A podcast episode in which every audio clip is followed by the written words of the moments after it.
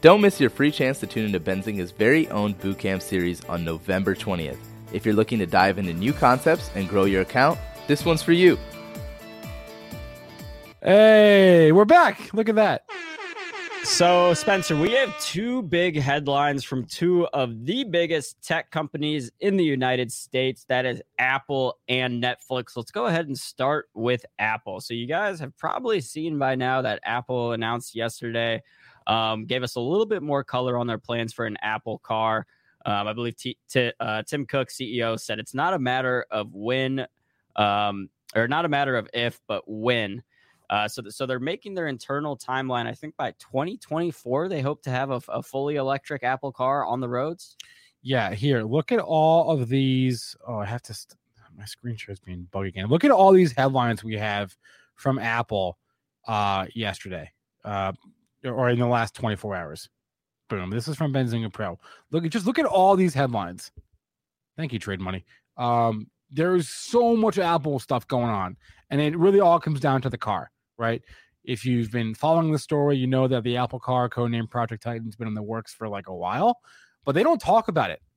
They almost never talk about it. And yesterday they did something that they never do. They actually talked about it. And they said, yeah, 2025, I think is what they said, right? Four years? 2024, 2025. Yeah. 2025, and I think. For what? For a fully autonomous electric vehicle. That doesn't even exist yet. We don't even have that. That's crazy. Is is there a cooler name for a, a corporate project than Project Titan? No, probably not. Oh yeah, the Manhattan Project. Well, that was not a, corporate. You're right. That was governmental. It's also not cooler than Project Titan. I mean, we could debate about that. uh, Project Titan's pretty cool code name. They put the guy in charge of the Apple Watch in charge of Project Titan. So, whoa, whoa, wait! The guy that's in charge of the Apple Watch is going to go from a watch to a car. He already has. I mean, wow. Talk about. I mean, here I've got my watch right here. Let me just talk about career development. Yeah, and so I, have been talking about the Apple trade all week. We've been waiting for this breakout that we're seeing. Um, obviously, this breakout is aided by the uh, Project Titan news, but I like the Apple trade before even the Project Titan, just for the holiday catalyst. Um, and, and I think, you know, when when we have a situation like this where there are supply chain issues and, and all this going into holiday season when people will be shopping on Black Friday um, to me, Spencer, that's an opportunity for the companies that are, are the furthest ahead um, to to get even further ahead, right? I trust Apple's ability to yeah. have products to have those supply chain issues kind of figured out more so than maybe some some companies that aren't as developed as Apple is. So we saw this um, on the onset of, of the COVID nineteen pandemic that the airlines that were in better positions. So uh, did a lot better than the other airlines at the time. So I, I, I see something similar coming with Apple um, through the holiday season. The question is, is, is that already priced in? Is a great holiday season for Apple already priced in at the at the current all time highs? Um, for the stock price, so we're seeing it at 160 right now. I don't think so. Can I tell you why I, th- I don't think that? Okay, because Apple already came out and tried to lower expectations. They came out and there was uh, their last earnings report. No, actually, you can see it on the chart. I'm pretty sure uh, all of that. And yeah, it was early September is when they said, hey, like just FYI, everyone, this chip shortage is really going to affect us. We're not going to be able to uh, ship as many iPhones as we thought. Um, and they reiter- they reiterated that on their earnings call uh, about a month ago.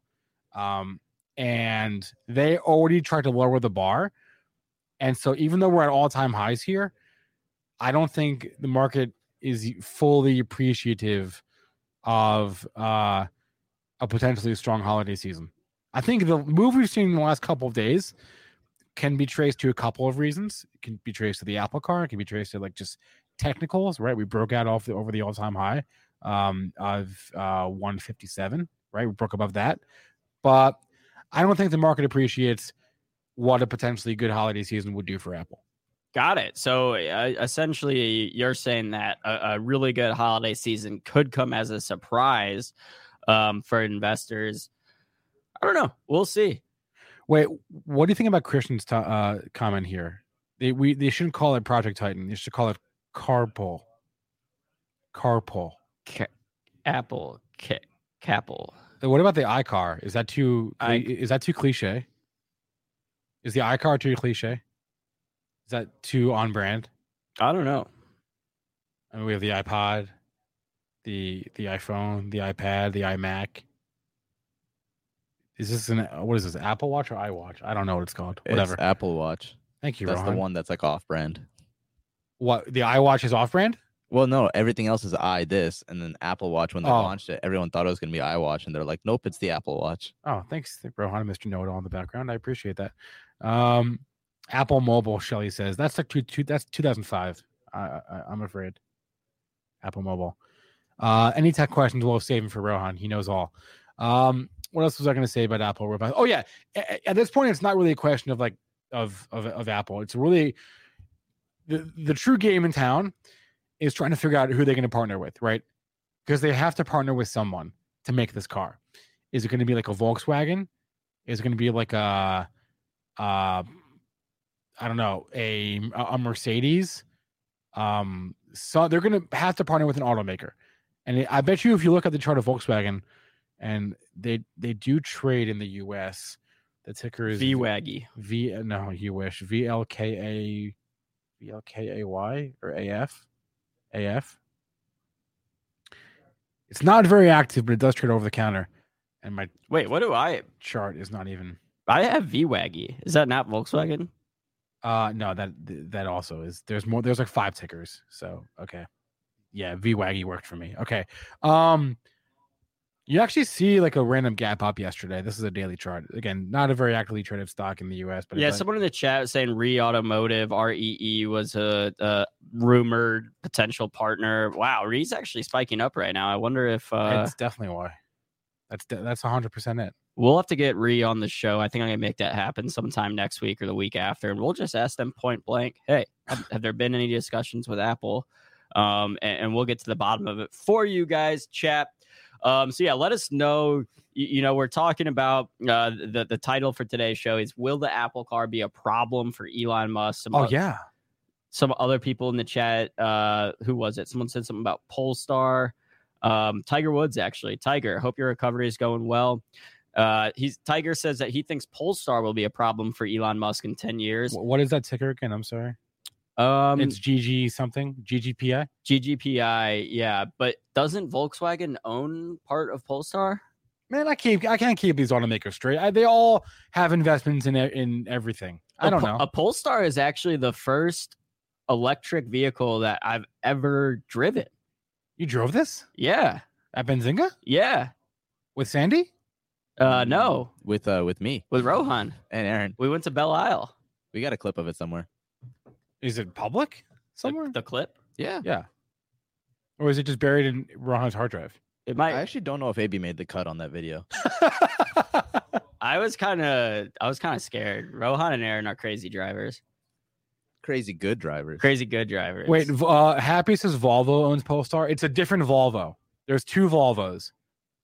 The Volvo that that we all know. No, yeah, that's right. Volvo, not Volkswagen. Hey, hey boys. No, have but it's a different. Volvo, is what I'm saying. It's not this the Volvo car automaker. What's up, Ron? Once once you're done with Volvo, uh, let me know. We we have uh Anthony who's ready to come on. So whenever you want to bring him on, just Oh yeah, Alright. I, I didn't even mention that. We have a guest in office. I should have mentioned that. I'm sorry, I forgot. Wait, so no, Spencer, you're saying that the Volvo that owns Polestar is not the car maker Volvo? They don't, they- don't own it. Uh, they invested in it, and yes, that's what I'm saying. There's two Vol- there's two car companies called Volvo. It's confusing. But I- the the Volvo car maker is the one that's invested in Polestar. It's got to be right. They're both. I'm saying there's two car makers called Volvo. It's not the one that you and I have heard of. Are you sure? Someone fact check. I this. went through this like two nights ago. I was trying to figure out the difference. All right, we'll figure it out. Um, yeah. Okay. Come on. There's no way. All right. Either way, Wait, then, then wait. What am I thinking of then? Hold on. They're one cha- is owned by Geely. the chat saying I'm wrong, but I swear I went through this like two nights ago. I 'Cause don't it know. was You must have done some bad research. It was very confusing. Um. So Spencer, the other headline uh, out of uh, major tech companies. Whatever. I fine. We'll You- figure this out. You all win. Whatever. I'm giving up. Whatever. Sorry. Uh, we were going to talk about the Netflix news. So Netflix recently uh, announced that it was going to start um, releasing the data of its most watched shows. Uh, can we go ahead and get that list pulled up, Spencer? Yeah, I, I don't quite know when they started. I think they're updating it every uh every week though. So this is I think like every Monday. So for for you know like you and I Spencer grew up more so in the in the TV era as opposed to the streaming era and, and we're used to getting um, Nielsen ratings for for shows seeing how how many households in the US essentially watch certain shows or sporting events um, whatever it is and, and that data was really important because that's what advertisers would use um, to determine where they would spend their money for commercials right um, what's absent from Netflix? Advertising. So Netflix really had no reason to ever disclose this data as far as what which shows are the most watched, how many hours people are watching these shows. Um, really, they had no obligation to, and Netflix was famously kind of hush hush about a, a lot of, of their data of viewers for a very long time, and and that's ending because Netflix is essentially saying a lot of this data is just too good not to show, right? And so they're basically saying to other streaming services, hey, look at how many hours our top show had watched. Why don't you guys release yours? Hulu, why don't you release your top watch? Because they know that they're so far ahead of the competition that they're basically throwing this out there as kind of a flex, saying, hey, there's no reason for us to do this, right? We're not selling money to advertisers or anything. We're just showing how how far ahead of the curve we are. Um, and they're also kind of doing this in a way, I think, Spencer, to really on their own terms try to set an industry standard. Um, because obviously it'll look bad for other streaming services, whether that be Hulu, whether that be uh, Amazon, to not match Netflix's transparency. They're saying, "Hey, we're transparent. Why aren't you Amazon? Why aren't you Hulu?" Well, I think uh, yes, you're right about the transparency, but I think they also just recently changed the metric, didn't they? They they used to they never used to release hours watched. They used to I thought it was a different metric. They used to like every so often. Maybe I'm wrong about that, but I I, thought they recently just changed it. Uh, they're like, yeah, we're going to focus on hours watched now. Regardless, it is a flex. Um, have you seen any of these movies or shows? Uh, oh no, I guess these are just movies. And as a reminder, this data is five days is from last week, so we'll get new data this next week. Wait, do they, do they have it for? Okay, so in that top bar it says films. Go to shows real quick. I haven't seen any of these movies. I don't think. Oh, I haven't been here. Oh, what? All right, so this is English language TV shows from last week. So this this is how okay, it's English. Like I was gonna say, this is how short our attention span is. Wait. Squid Game's already out of You you want to go non-English? Here. Yeah, Squid Games is already. already gone. It's like gone and past. That's how short our attention oh, span. oh wait, that's is. films. That's films. No, it's not. That's this is TV not English. There we go. Okay, there we go. I was gonna say, there's no yeah. way Squid Game isn't on here in some. Nine weeks in the top ten. I still haven't seen it. You haven't seen Squid Game? No, it's on my list. Shelly's saying I would like Arcane. Yeah, that was on. What was that? Was that movies? Where did I see that? Was that films? Was that English films? Or was that no? It was She said it's about League of Legends. yeah, right there. Season one of Arcane. Okay, buying stock in Arcane, selling Squid Game because this is a topping event. I think it's been been been out for. Oh oh, have you? Do you watch the show Big Mouth? Uh, that's Nick Kroll's show, Yeah. right? No, I- Pretty good show. I've seen some episodes. I haven't seen it. All right, just I just started watching season five last last night. So There you go. uh, good stuff. Anyway, And wow, Well- look at you. You has three seasons or three seasons in the top 10. So 30% of the most watched TV shows on Netflix the past week were all you. Um yeah, what was the comedy Joel liked? I have no, I have no idea. He mentioned it, and I didn't, even, I didn't hear what he said like three times, and I was like, all right, I'm not gonna ask him about this. But, um, we're gonna come back to this. Uh, I think this could be a, a recurring segment on the show, right? Most watched movies and TV shows on Netflix. Yeah, and like that I said, we'll see if other streaming platforms kind of follow in tune. Um, but yeah, really, to me, that's the biggest takeaway from this is Netflix is essentially just flexing their big muscles, saying, "Hey, look at me! I'm so you know much further ahead than all you competitors. Catch me if you can! Ha ha ha!" Um, so right, there's no, you know, there was no reason for Netflix to do this other than that, in my mind. Yeah, balls in your court. Apple, Hulu, HBO. Come on, HBO. Oh, it was Ted Ted Lasso was the one. Uh, No, Joel was talking no, there about. was another one. There was some comedian. It was really obscure though, and I don't remember it, and I don't want to say say the wrong thing. So, by the way, AB, have you do you know this that there, there's a there's a fruit fly like infestation in this office? no, You didn't know that? they don't bother me. They don't bother you? No, There's one flying around me right now. I'm a man of bugs. You didn't really. I live among the bugs. No, I swear there's a fruit fly infestation in this office. Okay, we have to bring on our first guest. I forgot to mention this at the top. He's in office, in studio right now. Anthony, what's up, man? Um, he's the CEO of Stonks Trading. Let's bring Anthony on here. He's gonna have to replace. Oh, you're giving him a microphone? How's this gonna work, Rohan? He can come sit up in my spot or Spencer's Should he should he just stand awkwardly between us? You can do that. Rohan's testing a new microphone. Wait, wait. We're just gonna. He's gonna. He's gonna. Say, all right, cool. Come on up, man. What's up, guys? Wait, I don't know if the mic is on, Rohan. okay, just awkwardly. What's Yes, up? Yes. This is gonna work. This is gonna work. If you can hear Anthony, put a one in the chat because I don't know if we. I can't hear him. What's going on, Zinger Nation? What's up? What's up? What's, up? What's up? The-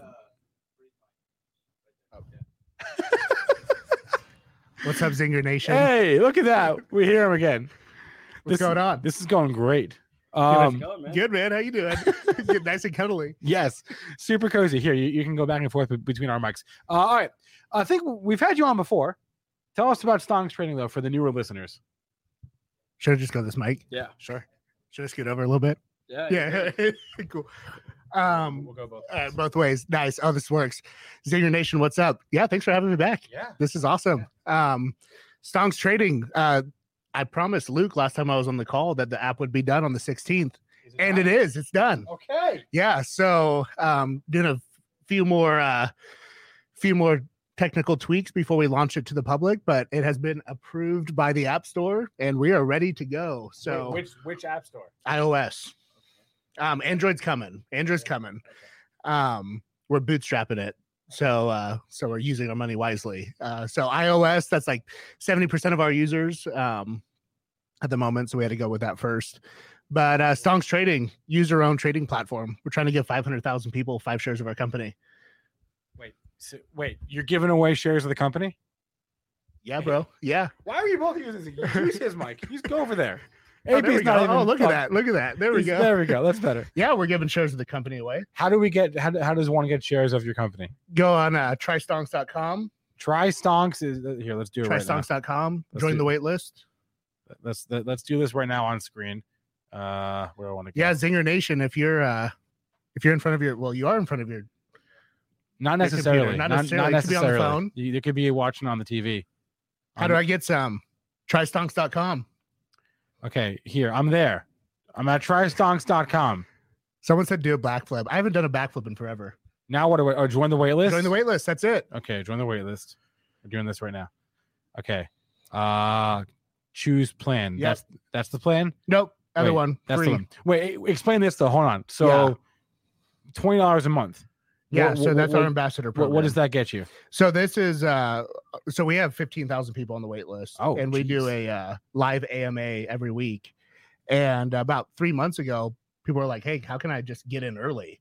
And so we started an ambassador program where you know, people refer people get 5 bucks a month for referring and then low low margin, no no uh technology fee increases. So like once you're an OG, you're an OG. So So twenty dollars a month gets me. I, I guess it, without that, what am I not getting?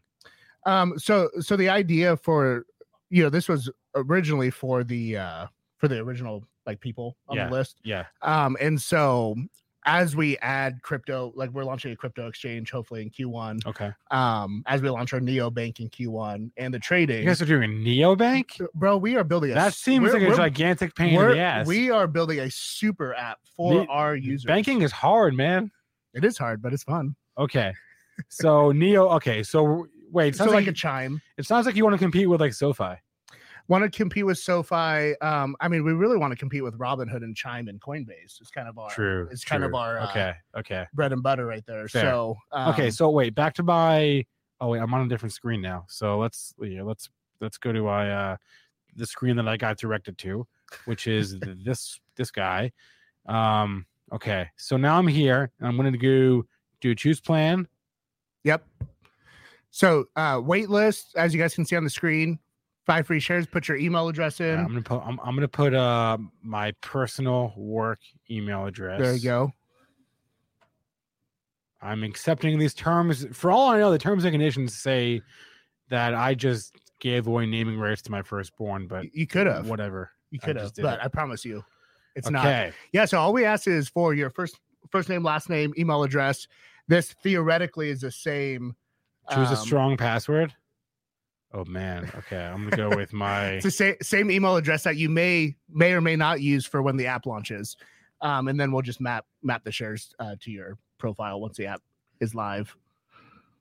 Okay, so now I have access. That's it. Now you have now you're on the wait list for those five shares. That was easy. Yeah. I didn't even have to do anything. I mean, I took two seconds. I mean, hopefully you download the app when it's when it's ready. You said it's ready. Oh It no, is- you- it you- is ready, but we, we have a few things that we need to do with Okay. um, like the data feed and whatnot. Okay, cool. Yeah. Uh, Shelly's asking the most relevant question. What do you do with with my data? Um, we so our partner, uh, so we're not a broker dealer. So I- I, think I need to throw that out there. Um, Alpaca, which is a good partner of you guys, I believe. Alpaca, uh, yes, Alpaca. Markets is our broker dealer. Um, and so we we I think what Shelly's asking is we don't sell your data. So um there is uh we have some a lot of security measures actually to make sure that your data never gets sold. Um, but we have to do KYC um obviously uh, for the broker dealer. Um, but besides that, it's it's in a nice database that only a couple people have access to, but we'll never um, sell that data. And so we're revising our pro- privacy statement at the moment uh, to explicitly um, state that. Okay. But uh, but yeah, the, the data is never going to be sold to hedge funds or or anything. What, what what kind of fees are we talking about here? Is, Um, is Ismail wants to know. Yeah. So fees, um, something we need to clear up. Uh, Alpaca is, um, I mean, they're a broker dealer, so they do make money on payment for order flow. Um, the reason why we chose Alpaca, um, as you guys know, probably here at Benzinga, um, they operate their uh, payment for order flow quite differently than than the other brokerages, um, and they go best offer. And so there's some brokerages, not to name names, uh, that like to sell 80% of their payment for order flow to one hedge fund or clearing firm, but um, Alpaca has several that they that they use, and so um, fees, no no commission trading. Obviously, there's two ways to make money as a as a trading company: payment for order flow or brokerage fees. Um, so commission free trading um, is number one, uh, three point seven five percent for margin, so one of the lowest, Okay. um, which is quite nice, and there's no threshold on that. All of our accounts are margin enabled, um, and something that you'll see in the app when you download it um, we kind of took a um, a page out of Truebill. Truebill allows you to choose your own pricing uh, for for the app, and so we're actually doing that. So you can have a free app, or you can pay up to twenty dollars a month for. Didn't didn't Aspiration also do that? Aspir- yeah, they did, yeah. yeah. Um, and so we're trying to put Yeah, but does it work though? If you tell people like pay what you want, they don't pay anything. right? Uh, shareholders of a company might pay a little Oh, bit. that's true. So, That's true. um, but again, we want to be very, very focused on um on our users, and so trying to give the best experience possible. The app will start at a dollar, so it won't be free. Okay. but it will start at a dollar, cover our API fees. But Chat's asking questions uh, outside the U.S. availability. um coming soon. So Alpaca does allow us to open accounts in the UK and uh, in Australia, I believe. Um, Okay. Australia, UK for sure. Australia, I believe, is coming. Um, so global trading coming soon uh, to people outside of the United States. After hours pre-market. After hours, we're working on um that with uh Nasdaq, our our partner for data. Okay. Um, but uh, yeah, aftermarket, pre-market, we're trying to compete with Webull on that. So I think Webull starts markets at 4:30. Yeah, I that believe- that sounds right. Yeah, 4:30 to 8 or something like that. We're trying to be there. Uh, we're gonna match Robinhood for the first couple months. Uh, so limited aftermarket. Robinhood's at nine, I think. Yeah, yeah, sounds okay. right. Um, yeah, yeah, so but there will be. this sure. is guys. th- th- this guy is building his own trading app, like as we speak. literally right now. Right, I wish I could show it to you. Is there a way can- that I can cast my screen? I don't know, Rohan. Can, can we can we do a screencast? Rohan, Uh, I'm not sure. No worries if we can't. I don't know. Yeah, that'd be dope though. Well, I, what what what you can do is you can like literally bring your phone in front of the camera, just I like guess I could. that. That'd be And I can zoom in the ceiling camera on his phone. Um, I just want to show you guys what happens when a trade is executed. here. Yeah, Ron, why don't you do that? Why don't you zoom in this, the, the the ceiling cam and we can just. Uh, I will do that. It's gonna be this, this. This may not work, but we'll find out. Old man Shimp, we're trying. Let's try it. I just I want to show you guys when we execute a trade, a rocket ship hits a moon. Um, and so we're we're sending our trades to the moon. Okay. Yeah. So let me, right, uh, all right. I think I. I think you guys I want to it. zoom in? Yeah. So Canada is, does matter. All right, all Oh, here we go. Turn the phone around. There we go. Okay. We're way zoomed in. This is cool. Zinger Nation question right now. I'm getting a ton of. You guys are joining the wait list, getting those five free shares. My phone won't stop beeping. um. Okay. Uh. Yeah. You you want to zoom in? Yeah. See if I can put it- yeah. There we go. Okay. So yes. So this is Virgin Galactic. Um. I like the billionaire space race. I think I talked about Virgin Galactic last time I was on. Yeah. Okay. So you got your code that you have to enter, right? No, so this Oh, is, what is um so this is purchasing Virgin Galactic. Okay. So right now we can buy and short. Okay. Um options are coming in Q1. Um and so let's go ahead and, and we of course fractional shares are are available as well. Review the trade. So that's me buying one. okay. And then my favorite my fa- absolute favorite part. Let's go. Boom. You oh man, what's going on there? That light's coming. All right, let's try it. Just- Try it with this hand. angle it down a little bit. That way? That way. Uh, a little up, little up. Yeah, right the- there, right there. Little- Yeah, that's good. That's good. Hold it in that position. Okay. Let's see what happens. boom, rocket ship. The moon's gonna come down and meet Oh, it, that's pretty cool. and then explodes. That- So, that's awesome. um, Here, you get an air horn for that. yeah. So, a, fe- a nice little touch. It's kind of like the confetti that we all got used to with Robinhood. Yeah, but then they got rid of it because it was too gamified, which I, I which I actually kind of agree with. It is Uh, too gamified, yeah. but we we're sending our stuff to the moon, bro. Okay. So so we're Okay. set, we're sending all our trades to the moon for Thi- sure. This is so interesting. It's almost like the chance to start using Robinhood six years ago, right? Yeah. I- i- is is sort of the the equivalent here. Um, the the difference is is we truly mean we want to bring our users along for the ride, which is why we're giving 25% of the company away to our user base. that's a lot of that's a lot of the It's a lot. It's 500,000 people. Wait, is there a desktop app? Probably not yet. No, not yet. It's coming. Yeah, so we're mobile yeah. first. Uh, then we have to go into Android um, after that because we have quite a bit of Android users. Um, and then we'll go desktop. Cool. Yeah. So kind of how the roadmap looks at the moment. Uh, we are going to launch a token also, but that's. I guess you guys are the first ones I'm telling. Besides my team, we're going to come out with. a Everyone's token. doing token. We're doing a token. He's doing a token. I got, Everyone's Z- doing I got a token. Zing these days. tokens. I got Zing co- tokens. Um, but uh, so how the roadmap looks, trading platform, then we have Android coming, and then we're gonna we're filing with FinCEN uh, right now and then MSB. R- real fast, Jason Raznick. Do you want to say hello? Do you want to say hello, Jason? what's FinCEN? Jason Raznick. You want to say hello? Hello, hello. Raz, what's up, man? We're filing an MSB FinCEN. Tell us what yeah. that is. So we're gonna be we're filing to be a money services business. Uh, we have to file with FinCEN. They regulate the financial crimes here in the United States um, because we are trying to launch our own exchange in Q1.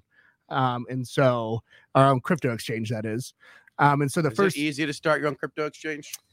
if you want to stay on the the good side of the SEC, there's some paperwork, but uh, talked with our lawyers several hours this week and said it's possible, and we're going to start that process um, here in Q4 into Q1.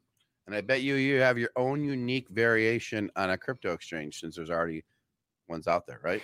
Um, we do have um, a unique variation. I can't get into too much details right now. However, um, one of the unique features that we You uh, can't get into the details now because you don't know the details or you just don't want to give them out. I don't want to give them out. I know the details. At least I know Okay. eighty percent of the details. Let me be clear. Yeah, let me be clear. Eighty percent of details, twenty percent. It probably will change since then, or until we get there. But Yep, um, Yep, yep, yep. Yeah, I got you. I got you. yeah, That's yeah. good. So uh, we're trying to we're trying to create a super app for our retail traders. Um, so trading the equities, neo banking, banking on our platform, and then getting access to the uh, ex- to a That's crypto awesome. exchange. as What were you doing, Spencer? You may have already asked this. I have one last question. I'll let you guys go back at it. But what were you doing before? What? What's wrong, Spencer? Anthony is thinking the real questions are being asked now that you're on. Oh. I, I- I guess I wasn't asking any real questions, Anthony. Sorry. Wait, what were you doing before this? Like, I don't know. How old are you? What were you doing before this? Yeah, so I'm 31. Um, I owned a uh, revenue operations agency in Portland um, that I sold two years ago. Guys, come on. He said revenue operations operations agency. Yeah. Like, uh, factoring, accounts receivable. Like what the All heck? right, so uh, credit card processing. Like that can mean so much. all right, well, let's get into it then. Um, so Give me the um, cliff notes. Yeah, Cliff Notes, um, a SaaS company, a software company, raises a round of funding. They don't know how to sell their product because usually it's engineers that will find find the company, right? And so, uh, what they will do is they'll contract an agency like mine, will um, implement marketing, sales development, account executive work, so sales work, and then fractional revenue, uh, chief revenue officers, um, to build their revenue ops team um, and get them from a zero dollars in revenue, and our sweet spot was a zero to five million in ARR. So you guys were like help grow sales for companies. Yep, exactly. So at our peak, we had we had helped about 175 SaaS companies in San Francisco and New York. And then someone bought you out. Um, I sold my shares to my founders or my other founders. How many people work at that company? Uh, currently, well, when I sold, there was 55 employees in Portland. Yeah, so we had a building, and if you guys know Southeast Division in Portland, And you were always into trading. always so since i was in college actually tasty trade um kind of got me got me started on trading like almost all millennials in college um youtube videos and been trading for about i don't know 12 13 years and when started my so i was working on another saas product when uh when robinhood and all the other brokerages Webull, public. Webull, all of them uh shut down trading to the retail traders and so decided to uh What do you mean? Shut down retail. well, when you couldn't buy GameStop for you know like Well, they the didn't- they didn't- they didn't. they They didn't didn't. shut it down. But that's what everyone thinks. But that's, but- even if they think of it, it's not a fact. Then then you can't spread the fake news. No, it's not fake news, but Wait, wait, but we educate we educate people on what The actually A- happened. Apex shut down Yep. the things. Yep, Trade Zero, you could still trade. yep. Um, Alpaca you could still trade, uh, yeah, which is why we partnered with Alpaca. Yeah, Yep. Alpaca. My, my friend started Hitachi. Yeah, yeah. Um, do you know Hitachi? Have you met no, him? but I uh, talked with David. He's uh, been- the other day. I don't know David, but he's in all our fintech awards. Oh, that's nice. sweet. yeah. That's sweet. So that no, you're right. You're right on that. So um So I saw a marketing problem in February, January. got February. it. Got it. So you and that's why you're saying to his point, that's why he was saying about the 25%, he's gonna build with people versus like going to get I like it. I, Yeah, I thanks, like it. Do you guys see him? He's, he was he's growing another mustache. What do I you guys am. I was? Ted Lasso for uh, Halloween. press one if you like his mustache, two if you don't. I'll grow it out for the Zingernation if you guys like it. yeah press one if you like it and two if you don't okay i i would like to know um and then how close can you and i talk to spencer's ears like like like like, like, like, like her neck like isn't this great like you guys can we get a picture like can we get a photo like can we get a photo here rohan get us a photo come on look at this this is look at this this, this is hot and, and i just got off the airplane too guys i was in toronto i just got off nice. Yeah, where you been? I was in Toronto and then uh, before that Palm Springs for the Ernst Young. So now I'm in Toronto. And guess where I'm going Sunday? Where are you going? Wait, do you guys know? Guys, this is Spencer Israel 101. On his computer, he has a piece of scotch tape over the video camera. How funny is that? That's awesome. Yeah, I I got a it. little slider for you. If Yeah, you want give the slider. Yeah, yeah. I'm going, I'm I'm surprising my 12 year old. Her dream has always been to go to Los Angeles. Okay. Don't know why. I think she thinks that you walk in there. She sent me like some pictures of things. She's like, yeah, we we go there ever, we have to go to Santa Monica Okay. because that's pier. where I don't know if she understands this. She goes, "That's where all the celebrities hang out." Like they're all so. so like, I don't know. I'm gonna like I don't know who I'm gonna pretend to get a celebrity, but like if you know a celebrity in LA, I will give you a very nice, a very nice token, a Zing coin, five hundred dollars. I don't know what it is, whatever it takes. But guess what, guys? Here's the surprise. If you watch the American Music Awards Sunday night, Yep. I'm not announcing an award, but I may be right up there up front with her That's Sunday Sunday night. So I do not know. Um, oh, other guys do the same thing too. So um, Spencer's head's gonna fall off, swivel low. Okay, all right. So I'm gonna let I'm gonna let you guys go back at it. Spencer, thanks for coming on. Nice seeing you. And guys, I did I did buy a stock recently. I'll come on Monday and tell you about it. All right, nice. Look, he's alive. Yes. Yes. We, we have a sighting, a Jason Raznick sighting. That's awesome. Yeah. All right. My head is my neck is exhausted. My my, my head hurts. Uh, all right. And uh, just be- be- before we wrap it up here, just like what's what's the next big thing that we're, we're waiting for? Yeah. So the big Um, thing. So um, we're gonna be in New York next week. Um, the Nasdaq's features uh, featuring us on their um Times Square billboard, which will be awesome from a promotion standpoint. Um, and then from a development standpoint, uh, the Android app coming, um, trying by the end of the year, maybe first couple weeks of the of the new year, and then um, and then we're going to move into uh, developing the crypto exchange and the Awesome. and the banking platform Awesome. as well.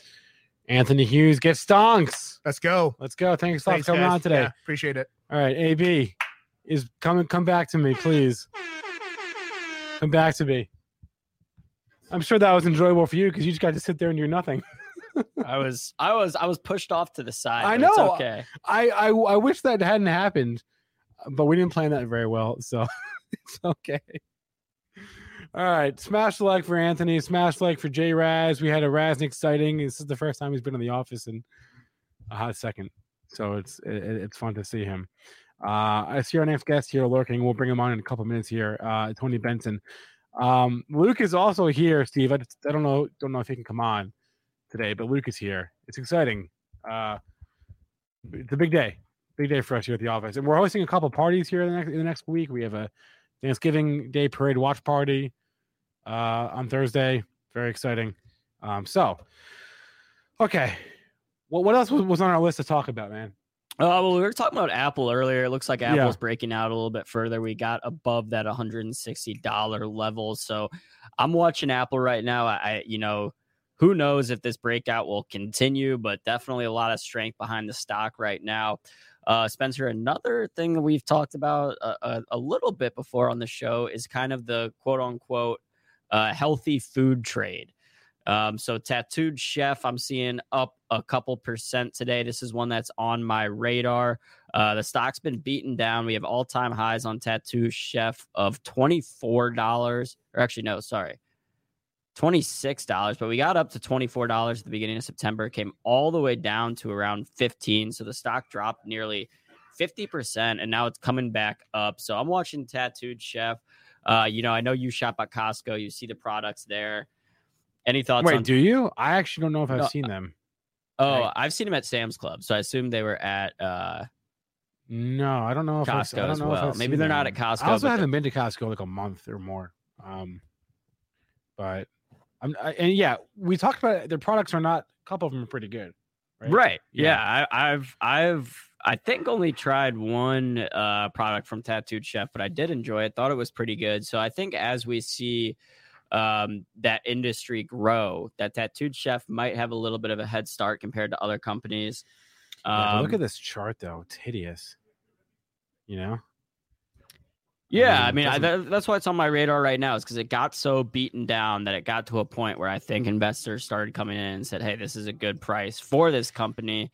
I know. Um, and now, if, if we can see so, some momentum, I, I would like to see us come back up to that twenty five dollar level. But I'm not sure. I mean, we'll, we'll see. Uh, we might still be early in this in like the vegan trade. the only thing you can really say is just support at 16, right?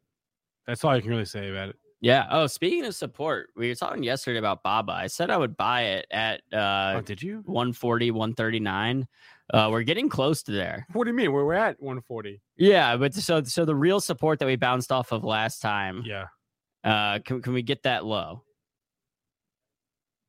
Wait, ju- wait. From you're talking about you're talking about uh 138.43. 130. Yeah, like that's the level where I, you know, yeah. So I can get in now, knowing that we we, we might go down another dollar and a half. But I want to wait till we get there to see are we going to bounce off there or could we blow through and see even more weakness? Um, so so Hmm. that's that's what I'm waiting for, Spencer. is I'm What- waiting till we get to that point. Hmm. only two options. We'll either bounce off there or continue to move lower. And if we bounce off there, then I'm going to be buying for sure. Um, if we continue to move lower, then Why, why not just buy it now and then you then you know if you if you break below 138 whatever you can just sell at a loss. You know what I mean? Yeah, that's an option. But if, if I want to put an options trade on it, I want to be sure of it before I place the option that we have some momentum coming back up, that we see that bounce that I'm looking for right now. Okay. Um, yeah, and then we talked about it yesterday. But if we do go through that 138 level, we've got some more support around 132. If we break through that one, then all the way down to around 87. So um, I'm definitely hanging out on the sidelines right now, but this is like the top stock on my watch list currently. Damn, trying to buy the dip BTFD and Alibaba. More power to you, man. It's it's a tough looking chart, Tough looking year for Alibaba. When was the all time high? Oh, almost a year ago, October 26th. Yeah. 40, 48 weeks ago, 49 weeks ago. You know, uh, M- Mr. Warren Buffett, Spencer, you may have heard about him. He's he said to buy when others are fearful and sell when others are greedy. So, you know, the way I see this is a lot of people are afraid of Baba. I- I'm not. I like it once we get, well, like I said, we'll wait till we get to that level. I'll know my move once that happens. Okie dokie. Let's bring on our next guest today, Tony Benson. Patterns in a flash. I wonder if you can see a pattern for us in in the Bobster. Let's get him on the show. Tony, what's up, man? Hey Spencer, how you doing? Doing well, doing well. How's your week going? Pretty good. How about you? Pretty good, pretty good. Can uh, go ahead and share your screen for us? We can look at some charts. But is Alibaba one on your radar or not really? Uh, not right now. I know it was. Uh, let me get rid of that real quick. B, Aaron, I didn't know you, you were a value investor. Why? Because I'm quoting Warren Buffett. and also Alibaba is a value stock now because it's so it's so low. I don't know, maybe. Trade Money says it's not Alibaba, it's China. Yes, obviously, but you can look at JD, and JD's in an uptrend, so it's not all China, just Alibaba. So anyway, looking okay, we got some we got some charts up on the screen. I see them. I see them. Uh, whoa. Okay, what is this now? This is What? okay. Do you, Yeah, I thought Baba. you wanted to look at Baba. You want to look at Baba? Yeah, let's look at Baba. Let's look at Baba. Do some analysis on Baba. B A B A. Let's get wild and crazy, right? Well, there's the old support lines there. The next level is about 130 if it drops. Where's it at today? It, it's right at that 140 level right now. Um, the last time we bounced, it got a little bit lower, around 139, 138, 63, I think exactly. Um, so yeah, that's what I'm looking at right now is seeing will that the the level that we bounced off of last time will that act as a support um, this time around? Because like yeah, you the way where you had those lines drawn up were at previous support levels, which we can certainly drop to. Um, but, but I'm waiting to see if maybe we can't get a bounce off the same level we did last time. Right there, about 140. Yep. Yeah, there's definitely a little bit of support there. It's not super strong, so if there were a lot more hits on it, and obviously that's what you're looking for, right? With a support level, is the, the more hits and the more time it's been there, the better the support level. So Right. not uh, not a whole lot right there, about 144. So it's uh, I wouldn't get super excited about it myself, but that's me. So. So What, what does get you, what, what does get you excited right now? Good question. Let's go Thank you. see. I've got uh, quite a few. Let me just bring up the these charts. The Omega charts is always easier. I've used this for 20 years, so I'm a lot more familiar with it than uh, the others. But Alcoa is one that is still in a head and shoulders pattern, which we've seen for a couple weeks. So, and I love the looks of this. We've got two left shoulders, a big head, and then a right shoulder. It's got another right shoulder form since we first saw it. So the neckline there is about 45, 60. So if it breaks there, we're looking at the potential for a drop to about 30, 35. So this is uh, about as beautiful and about as textbook as it gets when it comes to a head and shoulders. As you know, is my favorite pattern, right? We talked about that last, well, it was two weeks ago, I guess. We did. Yep. The, the head and So, shoulders, the shampoo pattern. Dude. Yes, exactly. Rinse and repeat. That's the beauty of patterns. They're consistent and they always stay the same. No matter what the companies do, no matter what else happens, patterns are always going to be the same. So that's that's the beauty of them. But So, Uh, all right. So we've, we've Go got to ahead. set up. So I'm sorry. That was Alcoa. We've got to set up there. What is this now? This is uh, ABEV. yeah, AbbVie. It's a, drug company. I can't remember exactly what they do. There's something. In, I I think it's a biopharma or pharmaceutical. Oh, that's it. Wait, wait a minute. Ab. Oh, that's ABBV. I misread that. That's AbbVie. Yeah. Okay, I got you. Yeah. Nice little flag pattern. So we're looking for this to break to the upside if it takes off. Actually, you know what? I'm going to go. Over. I have all these in um, my TOS. Let me get that up. It'll be easier. Then we can see what's happening right now. ABBV. Where'd it go? How come this thing is not linked? What is going on here? Bear with me just a sec. I don't know why this thing's not linked. I don't know what's going on. It was working just a little bit ago.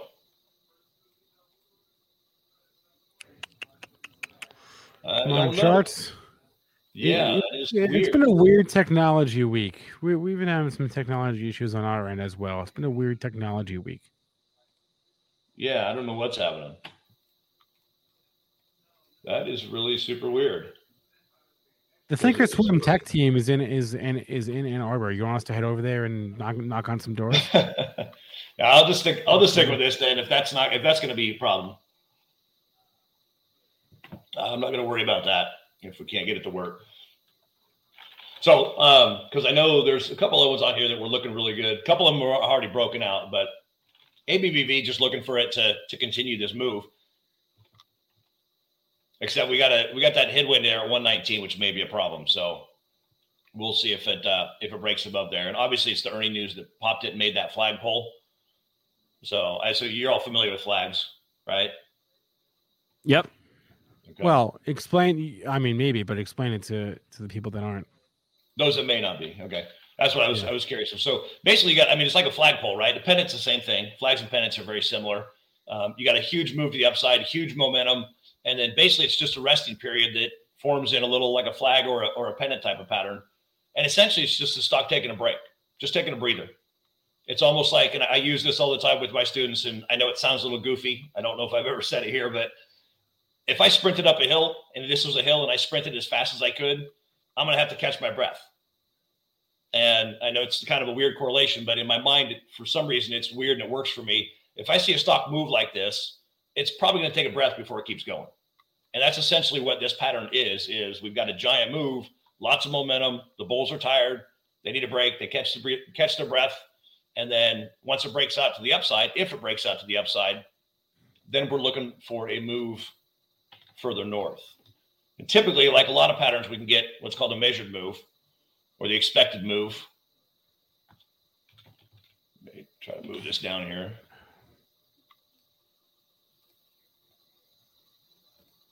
Man, there's uh, crazy tech issues going on. There we go. I think we got it. So if you measure from the start of the flagpole up to the very peak where it first stops, whatever that amount is, is typically about what you expect it to move if it breaks to the upside and goes north. And so what we're looking for on ABBV as far as a move, if it breaks up, is for it to run up to, I mean, the measured move takes it to 128. But as you know, I, I always put a trading plan on and Yeah. look at what are the other potentials and do I really want to get that greedy and look for a whole nine dollars? If it runs up to 125, I'd start scaling out of my position. But if it breaks above this line, I would get into some.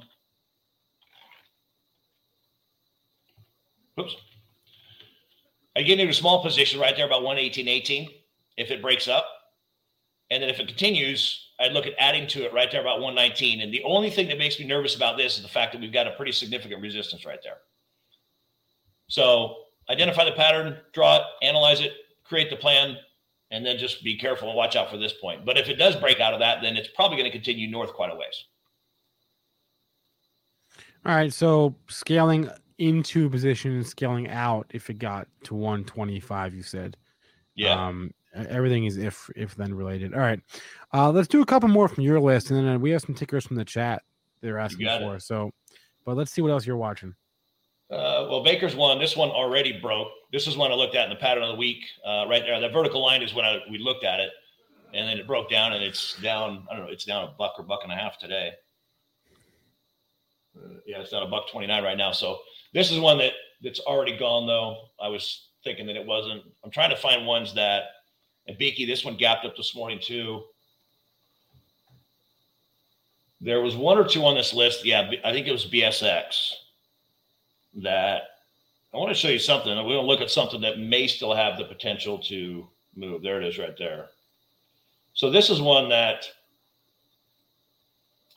even a descending triangle, which we have lower descending tops and then basically a flat bottom, a support level at that's flat, which typically is a, a continuation pattern when stocks are already trending lower.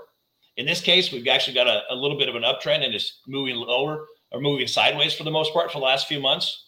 Um, and even though it's not textbook perfect, um, it's still legitimate there. So basically, what I've got is a trading plan in place where I've got the stop. Is that even right? That looks a little high. 4163. Okay, I didn't. Let me get that back. That was a little bit off.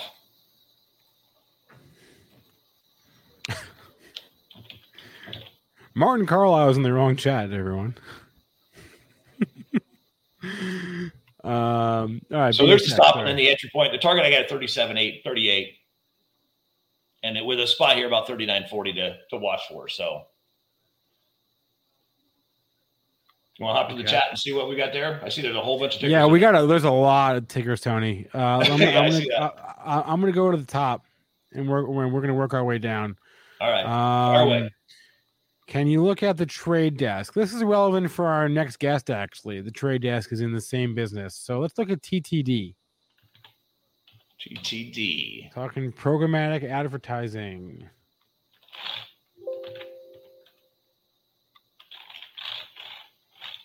Well,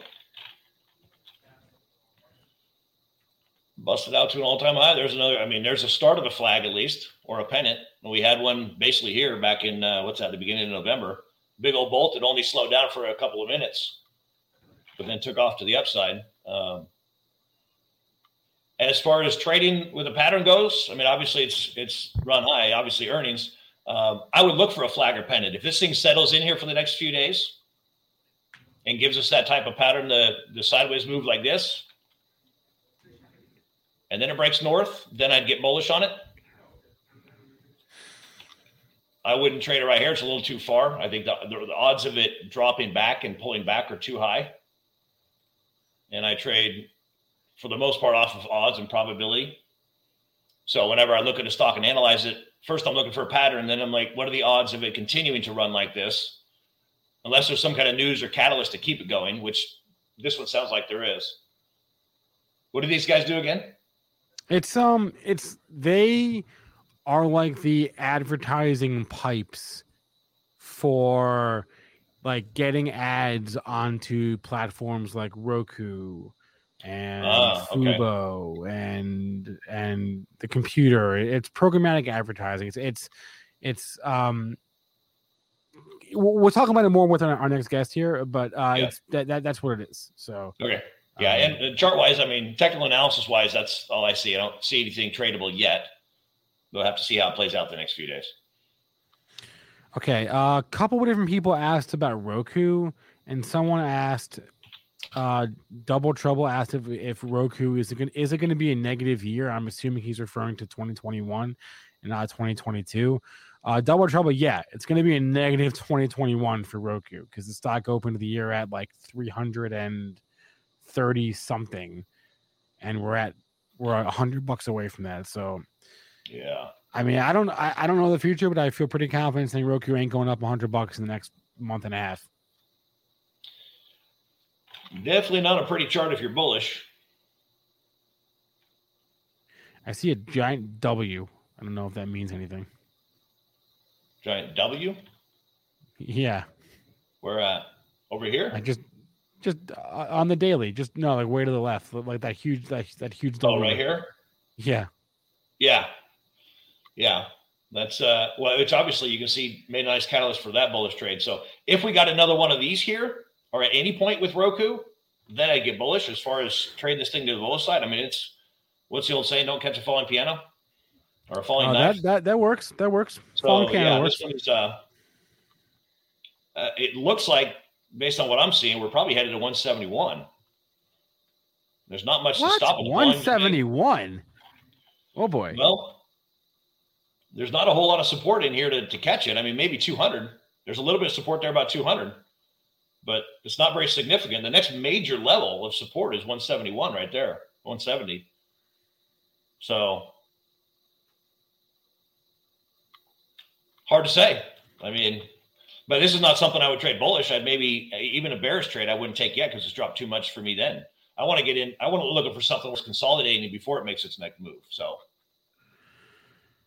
Nasen 200 is asking about Tesla. Is Tesla going to break out? I mean, Nasen, we Tesla just did break out. This is what we talked Yeah. about: breakout, flagpole consolidation. But yeah, What what else? What else do you want? everything. Well, here's another example. Mean, a descending triangle. Here's an example of an ascending triangle. We were looking at Tesla back here with that ascending triangle, and you can see the result of that's the beauty of patterns. Is you get a nice little pattern, it breaks out, and this is the kind of launch you can get. These don't happen very often, but they're fun when you catch them. So, but as far as as far as seeing anything in Tesla right now, I, I would venture to say this is probably just going to go sideways for a while.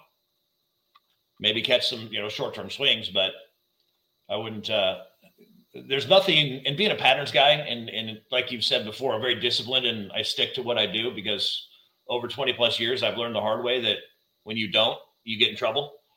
So I don't see much. I don't see much as far as trading opportunity for Tesla at this point, but that can all change in a day. So Um. Okay. Let, us find. There's a bunch here that are in like huge trends. All right. Let's look at Moderna. This that stock had gotten so punished, and is it still blasting off today? Yeah, Yes, it's up yeah. about five percent. Wow. Okay. is But it it- up a but it- right now? Is it still going higher? I, I haven't checked. It was up big in the pre market. Yeah, the- it opened up about nine percent and then Okay. moved lower, yeah. uh, down up only three percent. Is now moving back higher, up five percent right now.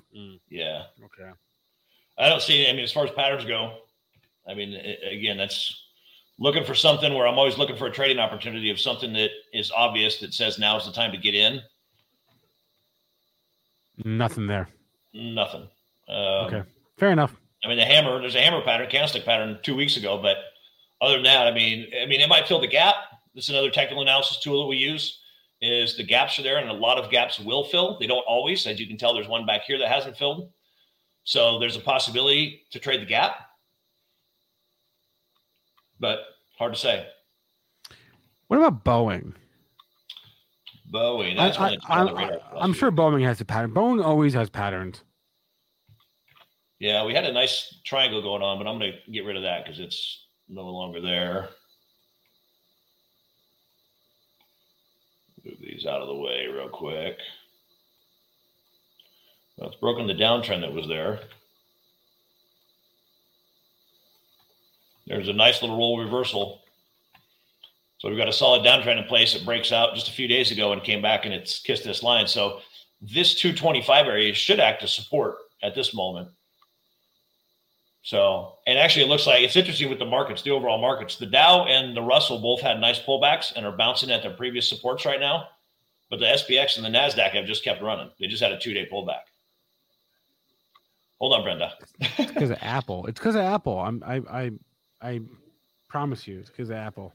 Is i know I watch Apple once in a while, but I don't necessarily keep it on the radar. It's taken off. Yeah. It's ridiculous.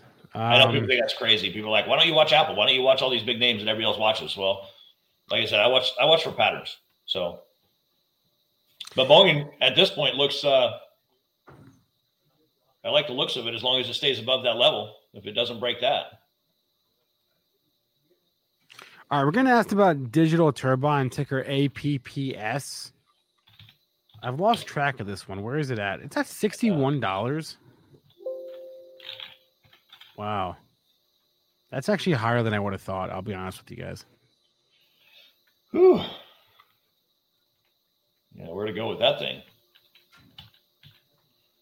There's a little support there, right about 60, basically.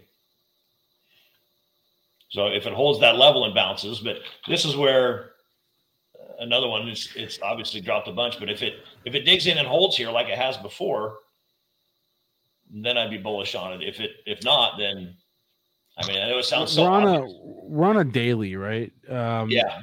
Jigglypuff wants to know about the weekly. If you see a reverse head and shoulders there, on a weekly inverted head and shoulders. yeah. If he's talking about right here, yeah. I mean, that is, yes, an inverted head and shoulders right there. Which and this is I mean this is exactly why I, use patterns, and I know it's I keep saying that, but it's this is the beauty of them. We don't always get them too much to see them here, but there's the expected move, and obviously you can see it went past that. So it's easier to see on a line chart. But yeah, inverted head and shoulders is this is why I love head and shoulders. And if you flip it over, same thing. So there's a, a potential trade that you could have taken, seeing the pattern. But there's the woulda, coulda, shoulda. That is uh, messing with your mind. So it's too late. Too late to get behind that. That's where the patterns in the flash came from. Is I'd see those six months ago. I'd see them back here, and I get frustrated because what do you do with this now? Right? You can't trade it now. It's too late. So, but as far as currently, there's not much to do with this though. What else? Let's do a few more here. Yeah, let's let's look at Marriott. Let's look at MAR. Hotel, motel, Holiday Inn. What do we got? Yeah, I was interested in Macy's. Macy's was taken off, and so a lot of the other retailers were not. Well, the cruises were looking bullish there for a bit, and then they dropped off. So the whole travel industry.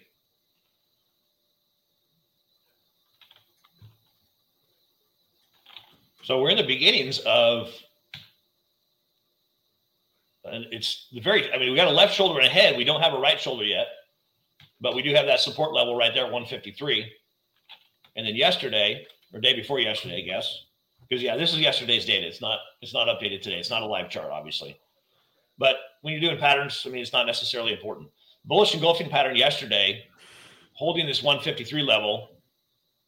So we could have a run to the upside, which is what I would look for. Is it tradable? Eh, maybe. Depends on how much risk you want to take. As far as putting a trading plan on place, if we got we got a couple minutes to do that. Yeah, let's go for it. So, it. so Tony, do you just have a watch list of different stocks that you you might see some patterns forming on that you kind of cycle through, or how how do you you know what's your process of finding stocks to analyze for patterns? Love the question. That's thank you. What I show all my students. So eh, it's nothing more than going through the list. I've got, you can see there's a, I've got a swing trade list here. And this is, I mean, obviously, this is software I use that makes it very easy. Like I said, I've used it for 20 years. But I just literally will flip through and look for, and a lot of times I'll do it, especially it's a lot easier on line charts. But I'll literally just flip through, and I know there's right now there's 241 symbols on this filter. But I literally just flip through like this and look for a pattern on the right hand side and if I see it, I flag it. I can hit the space bar, it puts a little check mark in the box. And then I go save it to another watch list.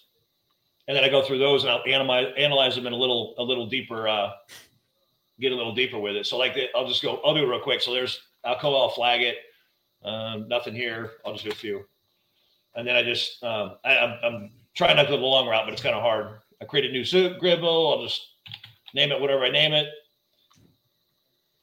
and then I can come into it and I'll analyze it deeper. So basically, I'm just filtering it down. This is a filter that has all the, I don't know where that went, but so the filter has just basic criteria, price and volume essentially.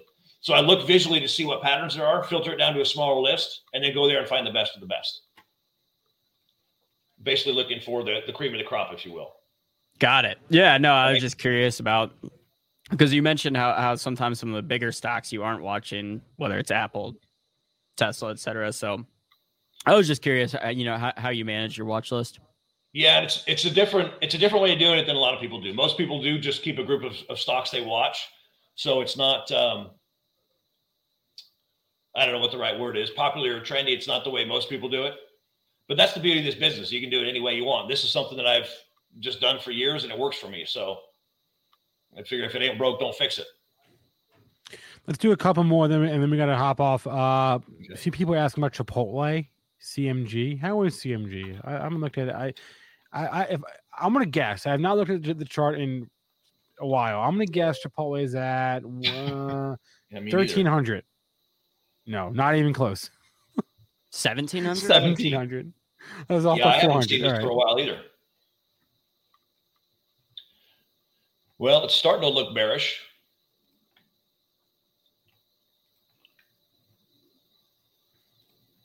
starting to look bearish. Yeah. Well, Yeah, because uh, lower highs, lower lows is how you define a trend, right? Higher highs, higher lows is an uptrend. Lower highs, lower lows. So Okay, that's true. That's true. higher highs here, and now we've got lower highs. Um, well, we're kind of in the middle of nowhere right now because we've got a new high. The new high just a few days ago reached the previous high here, so we've got a higher high, and we're basically just in la la land, if you will. So I'd look for a breakout. Either it breaks this high, the most recent high, they're at 1861, or a break of a break of 1750. I'd get bearish down about 1550 because obviously there's this gap that hasn't been filled, so that's probably going to fill. So that's nice. I mean, it's a two hundred dollar drop if it does. Uh, if it breaks above 1860, then you've got the obvious headwind there about 1925. So there's not a whole lot of upside potential if it breaks north. The only the only way I'd really get bullish on this if it comes and holds this 1750 line, and it gives some kind of some kind of indication, maybe a bullish engulfing pattern, some type of, of indication that it's going to run back up to this 1860 because it wouldn't be a surprise to see this thing just channel between these two points. But typically, I'm not necessarily playing inside the channel. Usually, I'm waiting for it to break out because that's usually where the quick moves are at when it breaks out. Got it. So that's that's ideally what I would do here. So There's some questions in the chat about this. Like they're looking at the longer term trend. I guess yeah, the longer term trend is higher. But I guess Tony's more focused on the last few last few months. yeah, we could do that. I mean, there's you can go you can come in and draw lines. And one thing I learned years ago is not to put too many lines on the chart, and that is super steep, which is not typical, and usually not sustainable long term. That would be more of a long term right there. Whoops. Of course, you can always use the, the moving averages too. The 200 day moving average is right here. I, I I like to I like that. I like using the 50 and the 200 day just just as a general ballparker. You know what I mean? Yeah. And it's it's good to look at the specific stock and see if it uses it. And here back if you look at CMG back in the middle of the chart, it used it as support quite a bit and then it stopped using it, but it uses it quite a bit and sometimes it just gets wild and crazy and doesn't. But it looks like it came down about the 200 here and used it as support. It was a little bit below, but then finally went above. So and now it's using the 50 day as resistance. The last couple months it has at least.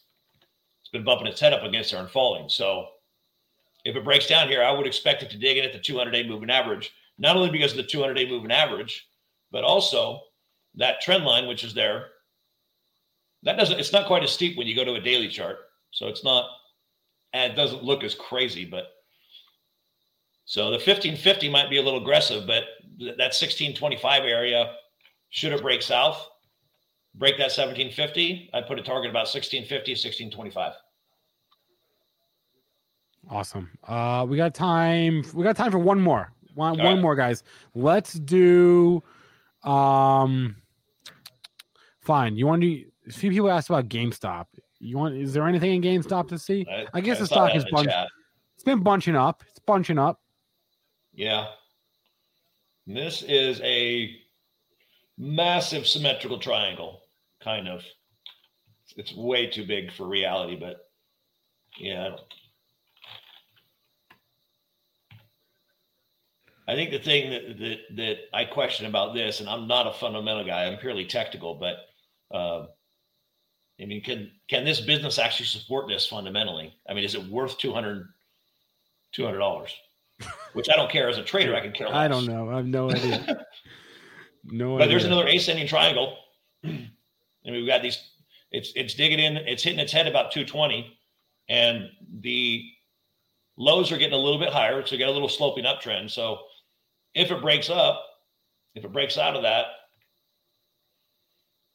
there's room to about 283. There's not much, not much resistance to stop it from there. So if it breaks north of 220, there's a possibility of it running to 283. All right. Well, you That's heard a it here if right first. it's a What's big that? if, but Big if. 283, the next level in GameStop. Uh, Tony, thank you for joining us. As always, exciting to go through some patterns with you. Let us know next time we get on. Hopefully, we'll have some new stocks added to the watch list. Um, but yeah, have a great weekend. Awesome. Thank you. Appreciate it, guys. All right. Patterns in the flash. The link is in description, guys. Check it out. Thanks a lot, Tony. Oh, and happy Thanksgiving, by the way. We got to start saying that to everyone. Happy Thanksgiving because it's next week, man. Next week. Uh, I see our next guest. Uh, let's bring her on, uh, producer Rohan, if we can. Lisa Utzschneider. She is the CEO of Integral Ad Science, ticker IAS. Let's get Lisa on the show. Hi, Spencer. Hey, Lisa. How are you? I'll say Good. happy Thanksgiving to you at the start of the show. Ah, see that? That was so nice. Thank you, because I was going to forget at the end. Right. So, so happy. Open. Open we'll just do it now. Happy Thanksgiving. I appreciate that. Same to you. Same to you, Lisa. Uh, okay.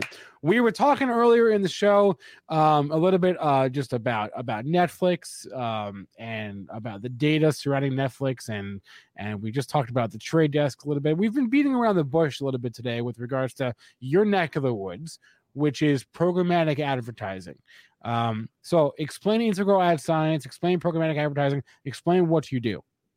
Sure. So, Integral Ad Science or IAS, we're a leading digital media quality company. And we offer several solutions both for digital advertisers and publishers. And I'll walk you through basically what we do. So, if you think of, let's call it Nestle, Nestle's running a video ad on YouTube. We all watch YouTube, right? Mm-hmm. And Nestle's running an ad, and our solutions verify that the ad was viewed. It was viewed by a human and not a bot. There was no fraudulent activity. And that the Nestle ad ran adjacent to brand safe and brand suitable content, which is really important for the Nestle's of the world uh, to have to protect their brand, brand equity, brand reputation. In addition to that, we offer contextual targeting solutions for the Nestle's of the world, helping Nestle identify what's the content that they want to avoid is not appropriate for their brand to run adjacent to? And proactively what's the content uh, that does resonate with the nestle brand? So where specifically like what platforms are we talking about here? We're talking about a youtube? Are we talking about any online platform? Any connected platform? Yes. So we the majority of our advertiser customers are fortune 500 brands. So nestle coke glaxosmithkline adidas. And we sit ias in the middle of the digital ecosystem. So we have deep integrations across all of the major tech platforms google facebook i should say meta uh, all Amazon, all of the leading DSPs, Trade Desk, Google DV360, all of the social platforms. We cover quite a range, and we're uh, integrated in all of the leading publishers too. So think of it as verifying the media quality of all digital advertising spend for major Fortune 500 marketers wherever they run their digital advertising globally across any device and any platform. Um, is there a trend? Uh, I was reading the other day about um, changes being made at the Today Show. That's like an advertising behemoth, right? Um, is there a trend in terms of where advertisers are allocating their dollars to? For like, like are they pulling back off of radio and off of TV are they investing more in advertising on YouTube or I mean we all know Facebook and Google get the majority of the get the you know have have all the market share but for digital but I'm just curious like cuz you cuz you said you'll you fit anywhere in this you can That's right. yeah so wh- where is the ad money going Sure so marketers want to go where the consumers are where the viewers are and when you take a look at the macro shifts when it comes to digital, there are a few trends happening, especially over the last 18 to 20 months as we're all working from home, living from home, doing everything from home. User engagement with social platforms way up over the last 18 months, right? So, as more and more users are spending their time on Snap, on TikTok, uh, on YouTube, marketers are spending more and more uh, digital advertising on those social platforms to connect with consumers. They're shifting their budgets out of linear TV into uh, the social platforms. Second key area connected TV. Users are no longer cutting the cord of linear TV. There is no cord, right? We're spending all of our time viewing streamed content on platforms. Think of like Netflix or Hulu. So that's primarily where the advertisers are spending their budgets and shifting them out of linear TV. It's connected TV, it's the social platforms, uh, and it's absolutely in programmatic. And in terms of where IAS, where we're investing, are in those growth levers, programmatic social platforms, in particular, the live feed of social platforms, making sure that the live feed is brand safe and suitable for marketers also in connected TV and expanding internationally. Connected TV, that mostly just means Roku, right? Not entirely. Not entirely? Okay. Okay. Um, AB, have you, you've never had cable, right? I've had cable. You have? Oh, I have never had cable. I was See, so you're point. not even a cord cutter. No, there's, there's, never been a cord to cut for me. Yeah. That's right. Uh, so, so Lisa, in today's you know social media landscape, are, are, there any platforms that you've found to be a, a little bit more difficult to coordinate? Um, you know, having the right ads for certain clients on the right content, you know, whether that be YouTube, TikTok, uh, etc. Uh, I wouldn't say uh, the platforms are difficult at all. Actually, the, the platforms have embraced what marketers are clamoring for as brand safe and brand suitable environments. Uh, the most recent innovation that we launched uh, this two quarters ago with TikTok is we've launched a brand safety solution within the live feed of TikTok. So if you think about live feeds of social platforms, highly dynamic, um, unpredictable, what users are going to post. And marketers, they want to be in those live feeds. They want to be running their brands. They want to connect with a younger audience in the case of TikTok. And IAS, we built a technology where we're classifying within the live feed of TikTok, we're classifying frame by frame, video, audio, text so that an advertiser, let's say like Adidas, is comfortable in saying, I can run my Adidas brand ads in TikTok. I know that it's a brand safe environment and want and I want to connect with TikTok users. After TikTok, Twitter's next. Uh, we're heads down building a solution uh, with Twitter that will be launched early next year. Uh, and then also, Facebook announced yesterday, or Meta, uh, they announced on their blog uh, that they're going to open up uh, their live news feed for third party companies to start running brand safety solutions within the live news feed of Facebook. Um, man, there's a lot there, and I just there's had a, a question. Yeah, there's a lot there. Wait, that I'm, I'm getting distracted by my question now. Um, right, my question was so who are you competing with then? I'm I'm trying to understand where in the ecosystem that you fit. So like let's say let's let's say I am a CMO at Fortune 500 company X. Um, I have a campaign I want I want to execute. Um, I can go to any platform. I can go to Google. I can go to Facebook, um, and I can start my ad campaign there. Um, where, where do you fit in? Yeah, so where we fit in, let's uh, let's say you're a CMO of a Fortune 500 company. Uh, let's call it Verizon. Verizon is a strategic partner of ours, and typically the way it works is we would sign uh, a one, two, three year partnership with Verizon, and Verizon would say, "Okay, IAS, we invest a lot in digital advertising. We want to make sure that." We don't want the the major tech platforms to grade their own homework saying verizon you invest a lot in youtube. Don't worry google we'll let you know verizon if you ran in a brand safe brand uh, suitable environment. That's why verizon wants an independent third party verification company. So you would come to us and say IAS all the digital advertising wherever we run on any device connected tv mobile you got our back and you will verify the quality of the media wherever we run uh, across the digital ecosystem. So it's not a campaign by campaign for the Verizons of the world, it's their entire digital advertising investment. maybe then go back to my first part of that. Uh, who are you competing with then?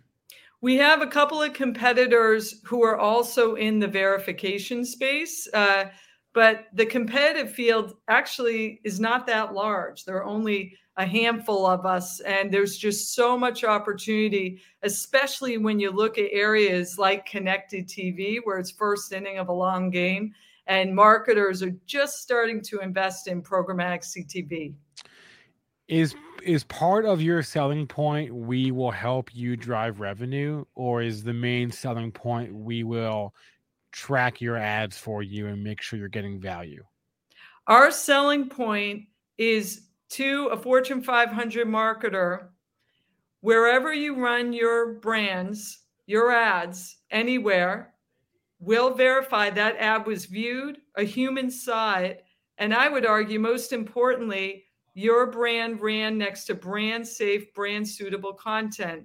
So, what that means is to Coke, you won't run adjacent to hate speech. You won't run adjacent to adult content or violent videos, right? Because these brands, they really want to protect their brands and they don't want their brands adjacent to inappropriate content, especially on uh, live feeds of social platforms.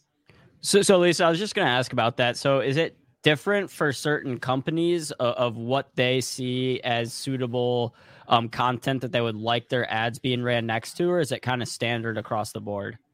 Well, think about it this way: if you were the CMO of Disney, and Spencer, let's say, is the CMO of Absolut Vodka, the types yeah. of content and threshold, you know, tolerance you have for where you want to run your brands, it's very different right? A Disney kids brand, family. They're promoting a new Frozen 3 movie, let's say, for kids. They'll never want to run um, their iconic brand adjacent to adult content. Absolut Vodka, they might say, you know what, we have a higher tolerance, higher threshold for content like that to run our brand, and it's more appropriate for their brand. That makes a lot of sense. Has there been any cases of like really interesting requests from companies. Like maybe a company says we don't want our uh, you know advertising running next to anything political at all or anything eh, you know anything like that? Uh, not it's a great question. Not really politics but uh, the thing that we did see during uh, covid 24-7 news cycle of covid is that because of our sophisticated contextual targeting uh, solutions and tools we were able to show brands hey with COVID content, here are a couple of ideas. Are you, are you comfortable running your brand adjacent to stories about hero workers, healthcare workers, pandemic information? And then we were also offering research showing that consumers have a higher engagement with brands that run adjacent to positive COVID news. So we're trying to provide more sophisticated tools helping marketers navigate uh, content uh, like like COVID news, for example. That makes sense. Yeah, and, and do you see like an interest uh, for companies to advertise uh, among content that I guess like are, are they trying to target a younger demographic or content that they think will be seen as favorable um, among a younger demographic to try to capture that uh, brand royalty from a young age? Yeah, great question. So the entire industry, you've probably heard of moving away from cookies to a cookieless world, right? So marketers are shifting away from audience based targeting, shifting away from consumer data uh, because it's so important as an industry, we um, respect consumer data and shifting towards contextual solutions. And that's exactly what IAS focuses on. So sure, many marketers say, here are the types of contexts and content that we want to run our brands adjacent to. And it could be content that, you know, higher portion or propensity of uh, younger audiences read that content. Got it. Yeah, it, it, all makes a lot of sense. Um, Spencer, do you have any other questions? Yeah, no, I no, I mean the comment about moving away from cookies, I think is interesting, right? Uh, um, yeah, because that was kind of the opposite of what we saw like across the industry, yeah. you know, 10 years ago. It was always a big uh, you know, a, a, big stain on Facebook when they were first public that they weren't doing a good job monetizing their users, and then all of a sudden you saw the, like the super hyper individualized ads. Like you'd see ads for, I'd see ads for T-shirts about Aaron's born in May, and it's like, all right, they're obviously yeah. you know using my personal data to try to get very highly targeted. Wait, ads. last question. I just thought of this. Um, Apple's rollout of their new privacy um, initiative that's affecting everybody from everybody with an app right in the App Store. H- how has that affected your business at all? It's actually been a tailwind for our business as more marketers shift away from the audience based, cookie based solutions to contextual uh, targeting. So it's helping us. Got it. Yeah, I figured it might.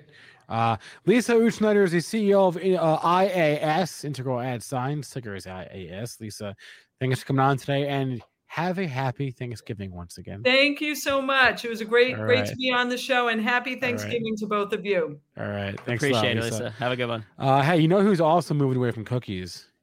Um, this guy. Subway. This guy right here. Trying to move away from cookies. Too many of those. Uh, all right, let, us switch gears for a minute here. We have uh, one of Benzinga's own uh, who asked to come on our show, John Gulbranson. He's one of our uh, Rockstar developers here. And on the side, he develops Zing Token, super into the crypto space. Uh, and he really wanted to come on and talk about the Bitcoin Taproot update. So uh, let's bring John G on. What's up, John G? Hey, guys. What is Before we get, what is crypto? Wait, what is crypto hats? What is that? That's my Twitter handle. Oh, uh, I didn't know that. Wait, it's your Twitter handle? handle? Did you know yeah. that? No, I didn't know that. I don't tweet, so but you can follow me anyway because eventually maybe I'll start tweeting. I don't. I don't have enough followers to tweet, so I just I created that as my crypto handle so I could follow all crypto accounts and then just have okay, uh, cool a crypto feed to look at when I'm late cool. up night trying to read it to see what people are doing. But hey, before we begin, like you guys took your face on the screen. Where's those stashes, guys? Come on, we need to get the stashes going. Dude, Adam's been going I'm, hard. I'm, I'm growing, I'm growing everything out, and then I'm shaving everything but the stash. Dude, uh, I don't have permission to do the mustache thing. Okay. Uh, you're not like, your man anymore. That's right. I don't think I would look good with the mustache. Anyway, that's fair. That'll do any of us. It's a, uh, that's whatever. true. No one does. Well, no, you and Adam, you and Adam Partridge are doing a pretty good job. I don't think it's that um, bad. I can't do this. You can't do that. Yeah. It yeah. Bad. Yeah, Taproot. I mean, what, what do you guys actually know about the Taproot upgrade? It happened last Saturday. What what uh what do you guys know about it? Nothing. That's why you're here to explain it to us. Okay, I was just I was just curious where you're at. Yeah, so the Taproot upgrade I think is a big upgrade that I don't think the market realizes yet. I think um, the the the upgrade one I think what people hear is easy one to understand is it reduces the size of size of the transactions, so it's going to make it cheaper to run transactions. But I don't think anyone really cares about that because the transactions on Bitcoin are already pretty cheap um, relative to a lot of other platforms, especially Ethereum right now with all the smart contracts running. But another thing that I don't know if the market, like definitely some people in the market are aware of, are the smart contracts that are going to be coming to Bitcoin. And I think people, are you familiar with? Are you familiar with that upgrade, the, the smart contracts that they that they launched? That, I mean, I know what a smart contract upgrade? is. I, I know what I, okay. I, know what it is, but but I yeah, I guess I didn't know that there was an upgrade the, for that. Yeah, so that happened last Saturday. And so okay. obviously, if you look back at where Ethereum, how, why it has grown so much, is that fact, right? Like we, uh, on June 18th, we launched Zing token. It was a smart contract, ERC20 token that was run as a smart contract on the Ethereum blockchain. And so you can't do that on Bitcoin currently. And I don't think you could actually, I don't think from my, from what I've read so far, I don't think there's any tokens that you're necessarily going to be creating on Bitcoin with the smart contract upgrade. So it's definitely different than Ethereum. But I think it has, so if, I haven't, it hasn't been announced yet today, but it's happening. Jack, or supposed to be happening. Jack Dorsey, Dorsey is announcing TBD, which I probably stands for to be determined, if you ask me, and it'll probably come up with a better name than TBD because it's kind of weird to say a DeFi platform that's going to integrate with um, Square um, and probably some other platforms as well. Um, so yeah, so I think I think it's an interesting thing that's coming that that I don't think the market understands yet. That I have, if you share my screen, I'll show you. I'll show oh, you yeah. the tweet.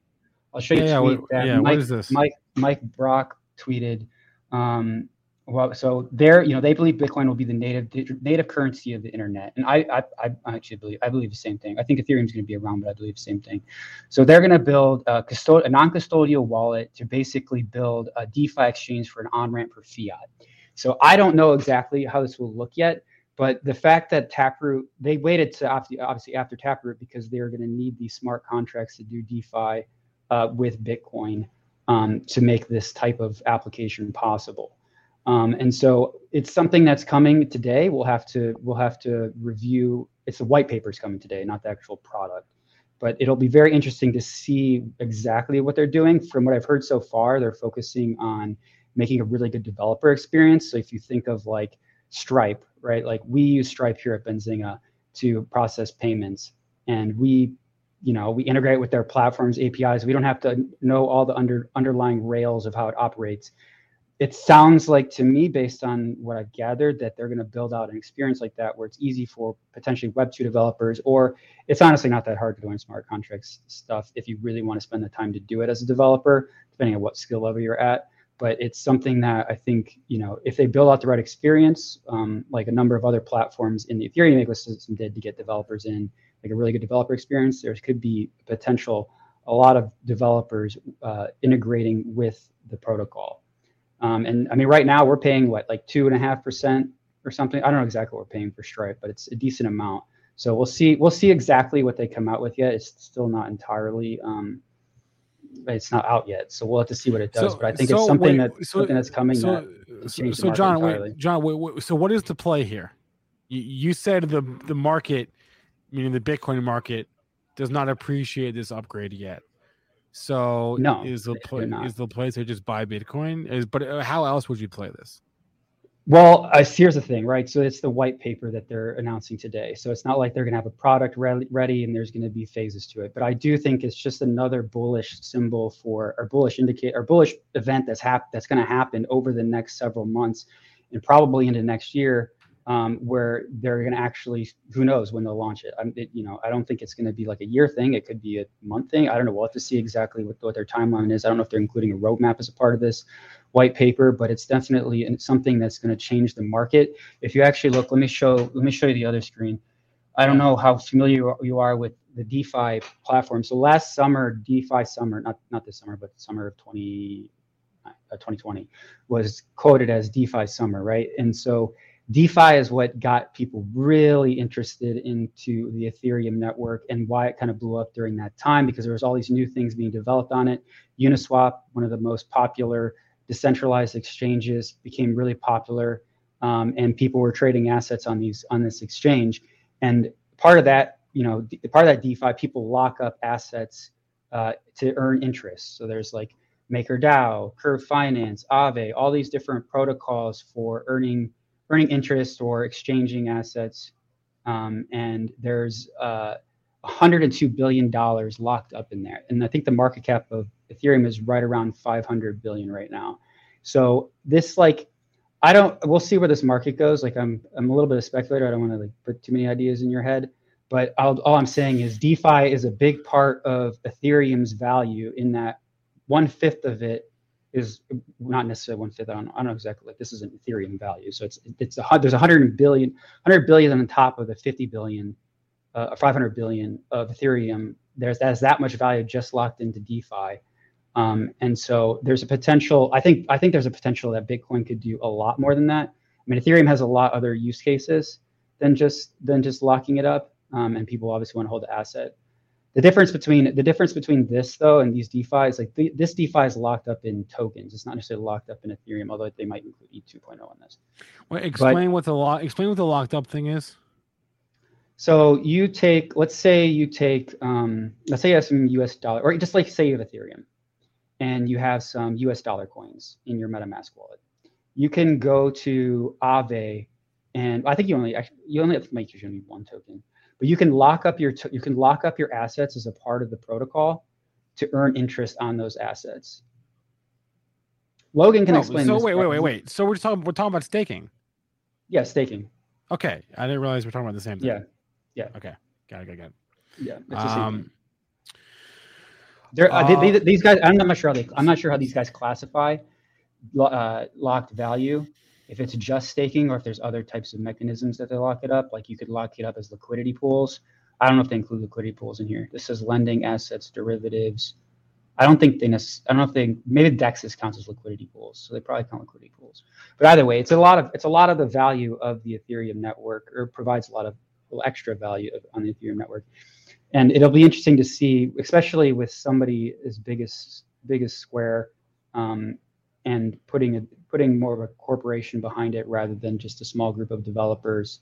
Well, these developers are well funded now. I don't know. We'll see. I think it's an interesting thing that's happening, and I'm excited to see see the white paper, read it, see what happens, and see what the timeline is for these things, and maybe run some smart contracts. Uh, John G, you want to give us an update on Zing token? Sure. Yeah, we're uh, it's still centrally held, so I have it in my MetaMask wallet. You can claim it if you go to benzinga.com slash zing. It's a claim to it. You don't actually hold it because I hold the keys, and it's more of just like a virtual currency that you're going to be able to potentially hold in a wallet at some point once we get there.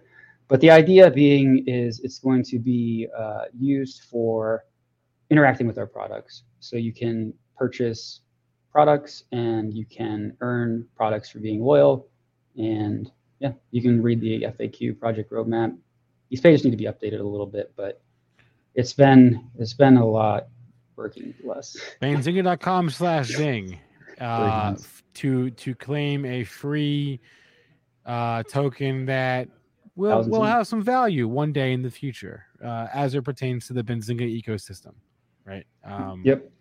Yep. So it cannot be bought, traded, or sold. Yeah, well, well, like, like John said, like like John said, more of a more of a community engagement tool. Uh, you'll be able to use it to get discounts on things, that sort of thing. Um, yep. John, out of curiosity, what what what cryptos do you own? I know you own Bitcoin. I know you own ETH. That's all I know. So, I own Bitcoin. I have a uh, fairly controversial cryptocurrency called Hex that I've made some pretty good money off of. um, I have uh, Ethereum, uh, Light, or I don't have Litecoin. Let me just look at my pro, pro portfolio, yeah, portfolio real quick. I do have Sheeb. Uh, Sheeb is an interesting You've got thing that's Sheeb? also controversial. Yeah, I got Sheeb. yes. I have a very interesting thesis on Sheeb. It's definitely way overvalued. I don't think it doesn't anything It's overvalued. It's To me- overvalued. Here, what does that even mean? It's overvalued. It has the value is what the value is, right? That's true. Well, here's here's it's it's actually it's interesting to me. I look at it as like an educational platform essentially, when like it's a gaming platform too. Like you can go there and you can participate in, in Shiboshis or whatever next NFT game that they have. But the but to me, like the more interesting thing that they have is, and we'll see who who provide like you can buy sheep right now and send it to your MetaMask wallet and, and operate on their decentralized exchange. That's the most interesting thing about their token versus a lot of other tokens is they have their own decentralized exchange. They have their own little game essentially to interact with using decentralized finance versus a lot of these other tokens just expect you to use Uniswap or SushiSwap or some other platform. And so they're building out this community, and they definitely have a strong community of people that are that are you know all about Sheeb. Um, so there is that as well. So it's a lot different than maybe like strictly like educational type things. Like it's a new it's a new thing. Like it's never existed before. It seems to me like it's way overvalued, but like what do I know? I mean, everything's crazy the way things are valued. So yeah, I don't know. All right, John G, aka Jungle Bronson, aka Crypto Hats, is one of Benzinga's rockstar developers, and he's a like the busiest guy I know. And he took time out of his day to come on and talk to us today about Taproot. We appreciate that. The guy's a machine. Yesterday, yesterday, this is true. I got to the office, and so a lot of days I'm the first one here. Um, and John G was already like on his third cup of coffee, I think, when I got here. yeah, I was I was in here. I think I was in here at like four. I was in here at four again today too. That yeah, I noticed. Yes, you today too. The last two days you were here before me, and here after me. Wait, It's- John. Bef- before we let you go, we were talking about Jack from Twitter earlier. Where where does Jack rank? If you had to, if you had to do like top five, um, crypto not influencers, but like influential people in crypto, where's Jack ranked there? I think a lot of people don't like Jack, so I don't know. I think there's I don't know. I, I, I he's up there for sure. I don't. I, he speaks a little bit about it. I don't. I haven't seen. He's not. He's not as vocal as a lot of other influencers, but he like he's very clearly a Bitcoin person, although it seems like he has some appreciation for Ethereum. So I think it's, I mean, it's weird when you saw crypto influencers, right? Because like a lot of people are talking about like all the interesting stuff on Ethereum where Bitcoin is not necessarily that interesting to talk about all the time. So it's like, it's not like there's really that much to say that often. But yeah, I mean, he's, I think he's very influential. Like he's a very influential figure. And I, I think he's right with that Bitcoin will end up being the, the currency of the internet and it'll it's going to be a extreme it's going to be probably the best investment of this decade again um, it's one of those things that i just it, i think it's it's just going to happen like it's you people are going to continue to print money assets are going to inflate and eventually with the way that the, this taproot upgrade like one of the more interesting things about it is it allows you to add in like almost i think like, like arbitrary complexity to groups of people being able to decide on how money's spent. And so that's like a very interesting thing that's going to, you know, the DeFi projects that uh, that Dorsey's working on here at TBD and, and, and the crew, it's, I think it's open source project um, that they're working on is going to be an interesting first step. And we'll see exactly how this unfolds going forward and what types of interesting applications arise uh, from it. But I think it's, uh, you know, obviously he's all about that, but I think Ethereum's an interesting an interesting project as well. I'm not going to hate on Ethereum. I think they'll stay around. It's just I think Bitcoin's going to blow it out of the water over the next 10 years in terms of just right. the just the way that they're building the technology. John G, I would I would love to be in the fly on the wall at your Thanksgiving dinner because you've got some. my cousin's my cousin's ready for me. I'm coming. He's gonna. I could probably. That's the other thing too. I think this this next week could be a big week for Bitcoin in I've been saying crypto market in general. Yeah, right. I think you're right. Or it could be a, a, buy the rumor, sell the news thing. We're so buy now is what we're is what he's saying. I've been buying. I bought yesterday. I bought yesterday. Okay. Good job. All right, John G. I'll, I, will let you get back to work, man, because you got a lot of stuff going on. So thanks for coming on today. We appreciate it. Yeah, thanks it. for having me. You know, I love to All talk right. crypto. Anytime. Come on, anytime you want. Anytime Open you want. Open invite. John G's the man. Um, yeah, I'll be honest, guys. Uh, looking talking to the to the chat now. I don't think the Kyle Rittenhouse news is a thing that that's not a market event. The market does not care about that. Um, I think I think we all tend to overweight um, or overemphasize political things as it pertains to the market. I think by and large the market um, yeah, not... Spy did take a little dip down. It seems like a right around. I mean, did, wait, did it? Did it actually? It could, it could be. A, let's pull up a chart. A correlation does not equal causation. I, I agree sure. with you there. Let's pull Spencer, up a chart. But... Let's pull up a chart. Is that true? There's the spy. Uh, this is a five minute. This is a 15 minute. Wait, we need a one minute. wait. Yeah, verdict. Wait, wait, look at that volume. Wait, look at that volume candle. Wait a minute. That can't be right. that, that's what because that was four minutes ago. That's when the verdict came out. Is that right? Yeah, Christian Gallagher, a verdict did come out. Uh, breaking news. Wait, hold on, let's play. yeah, little. he was found. He was found not guilty on all charges. Yeah, not guilty on all charges. Wait a minute. Look at this volume bar. What? That would fly in the face of what I just said. But oh my gosh. Yeah, so I mean, I don't know. I, I agree with you, Spencer. I don't think this is a, a, something that the markets care about, but there could be uh, maybe some investors are are look are more interested to see if there will be any fallout rather uh, than the actual verdict itself. Wait, Brett says it's got to be Nancy selling. Wait, look, they're already buying the dip. They're already buying the dip. That didn't take long. Yeah, we. I just like to see the volatility. That's pretty wow. That is something, isn't it? You see that big down wick on that one minute bar. Whew, we'll have to ask Joel Joel about that. I, w- I wonder because I, I don't look at futures during the day because why look at futures when you have the spy during the day? But um, I, I wonder what Joel thinks about that. Um, okay, there's always a trade. Hold on, there's always a trade to be made. Is SWBI printing? What? Oh my goodness! Look at the one minute chart in SWBI. Yeah. Oh, that, look at look at uh UONE too. UONE. Yeah, that's also a memer. No, but this is clear. No, I know that. Uh, yes, the that- candles from. Sure, that oh, I'm with you there, but this is also like, like a Mimi stock in general. Um, but yes, that is a clear move. Um, here, let's go to the scanner in Benzinga Pro. And, and let, let's just see here. I'll change my filter. I'll add a new column here. Uh column. We'll add we'll add change. Uh no, we'll actually we'll leave it as is. No, no, we'll add a, ch- a one minute change here. And we'll just move it way over. And we'll do a search for the gainers over the last minute. I do have some filters on here, so it's not like the best thing because I filter out super low price stocks. Um, Y I H U D I. Oh, Carver. Carver is also Mimi, not Mimi, but like Carver does weird stuff, like like the stock Carver Bancorp. That's also had a couple green candles in the last couple minutes. All right, looks like there is actually. I act- think if anything, we got to keep watching UONE E for the rest of the day. not not SWBI. What's SW Smith and Wesson brands? Yeah, and what's the other one? RGR. POWW. Wait, what about RGR? Yeah. What about POW? You just said that.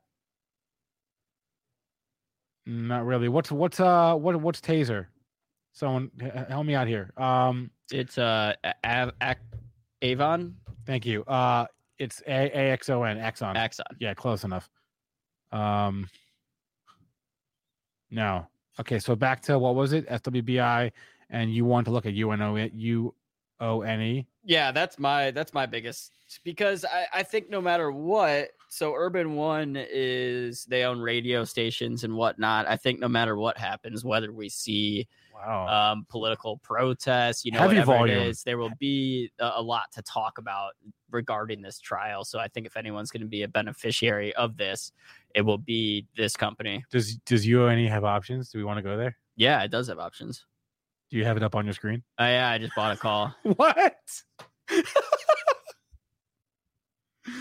Oh I man! like a YOLO because like this is one that we've seen run before, like crazy moves. Like it go go back out to a, a daily chart and go all the way back to summer of 2020. Wait, did I get the the taser ticker wrong, Christian?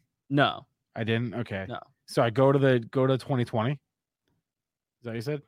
yeah. Yeah. Yeah. I mean, this is crazy. It's crazy. So I'm just saying, like anytime I see an opportunity uh, for a stock like this, where we, we've seen these runs before, and it's a potential that this happens again, I'm willing to, you know, throw 50 bucks out there on a call option, saying, "Hey, the stock's at 588 right now. There's a chance, not likely, but there's a chance this could be double that when we open on Monday or whatever it is." So I'm willing to take that little bit of a risk um, because I have that, uh, you know, that, that it's happened before at my back. Mm. Okay. Um. Wait. When when does that expire? Next week? Um, let me see. Yeah, uh, no, twelve seventeen. Are there weekly options next week? And and if so, when? No, weekly options expired today, or the monthlies for November. the monthlies expired today? Yeah, Are there any weeklies next week? For what stock? Anything? Yeah, There are. yeah. When do they expire? It's a half day Friday. They expire Friday at the half day. I guess at the half day. Yeah, so like we can look at uh Apple. Say, I mean, here I can pull up my screen if you want. Trade Apple options. Yeah, expired uh, November twenty sixth. So yeah, next Friday. I, I think it's just okay. market close yeah, next okay. Friday. All right, I didn't know. Um. Okay, you- you're watching UNE. I'm more interested in SWBI. Uh, this is what the peers tab is for in Benzinga Pro. Let's go to the peers tab. Anything relevant here? Uh, ammo we mentioned. That's POWW. I think my so my calls have gone up in value on on Urban One, even though the stock price hasn't gone up a lot, which is telling me that There's people. people like you. Yeah, there's people like me out there that think like me, uh, that just may be.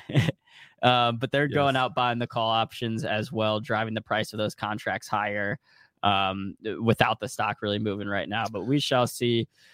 I I stand corrected with my previous statement. Anything can be a tradable event. It turns out. Um, yeah. Okay. So that's the uh, that's the the way of looking at life through through money colored glasses. I don't want to. I kind of feel bad for the kid, right? You feel bad for the kid? Yeah. Oh, dude, you and I are on the opposite sides here. I mean, I don't. I, I think he should have repercussions. I think he sh- they should have something they can tag him with. But I mean, he's got so much. I mean, imagine being like the the uh, subject of so much scrutiny. Like the whole country is arguing over you, and you're just a 18 year old kid. You know, you don't. No one knows anything at 17, 18 years old. I mean, I don't know about you, but I definitely didn't shoot anyone when I was 18. At least I don't think I did. No, nor did I. Nor would I have been uh you know ab ab I, I okay let, us move away from this because we're a second away from getting from getting canceled so let's let, let's move on um i see our next guest he is backstage do we want to bring him on yeah, yeah. let's give him a couple we'll, we'll, couple minutes couple minutes yeah all right all right hey in the meantime i just noticed we're not doing very good today on the like front we're at 62 likes can we get to at least 100 Happy's right. Uh, let's get to 100 likes today. It's Friday.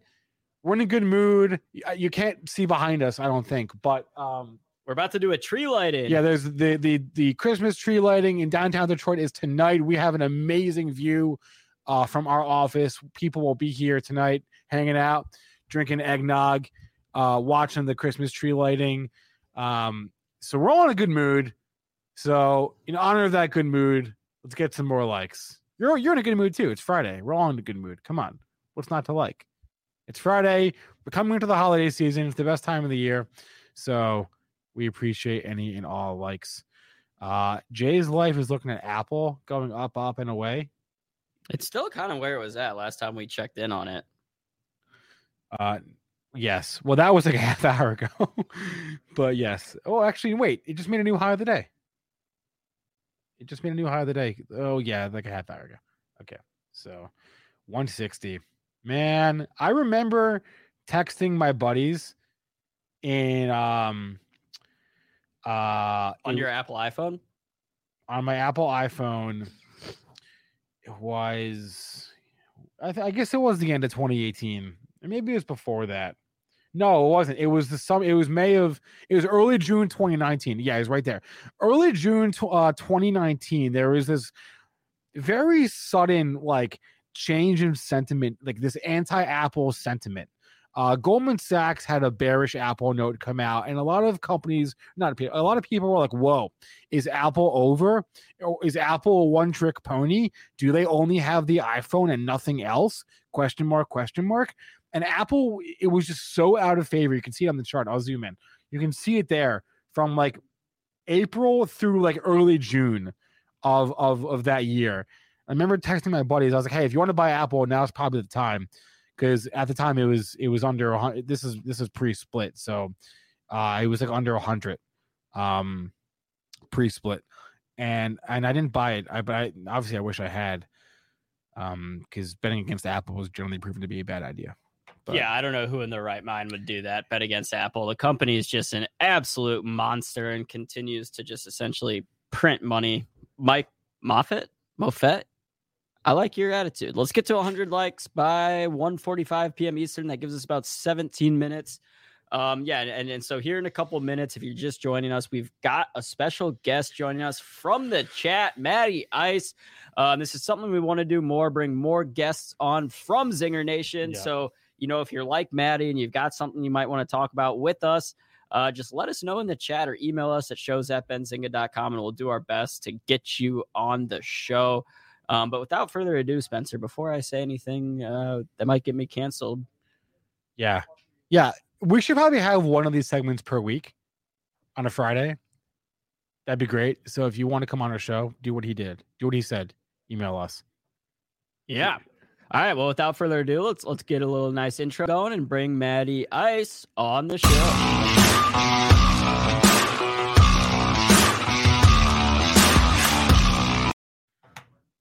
Is Matty Ice real? Oh, he's real. I am not a bot. Yes.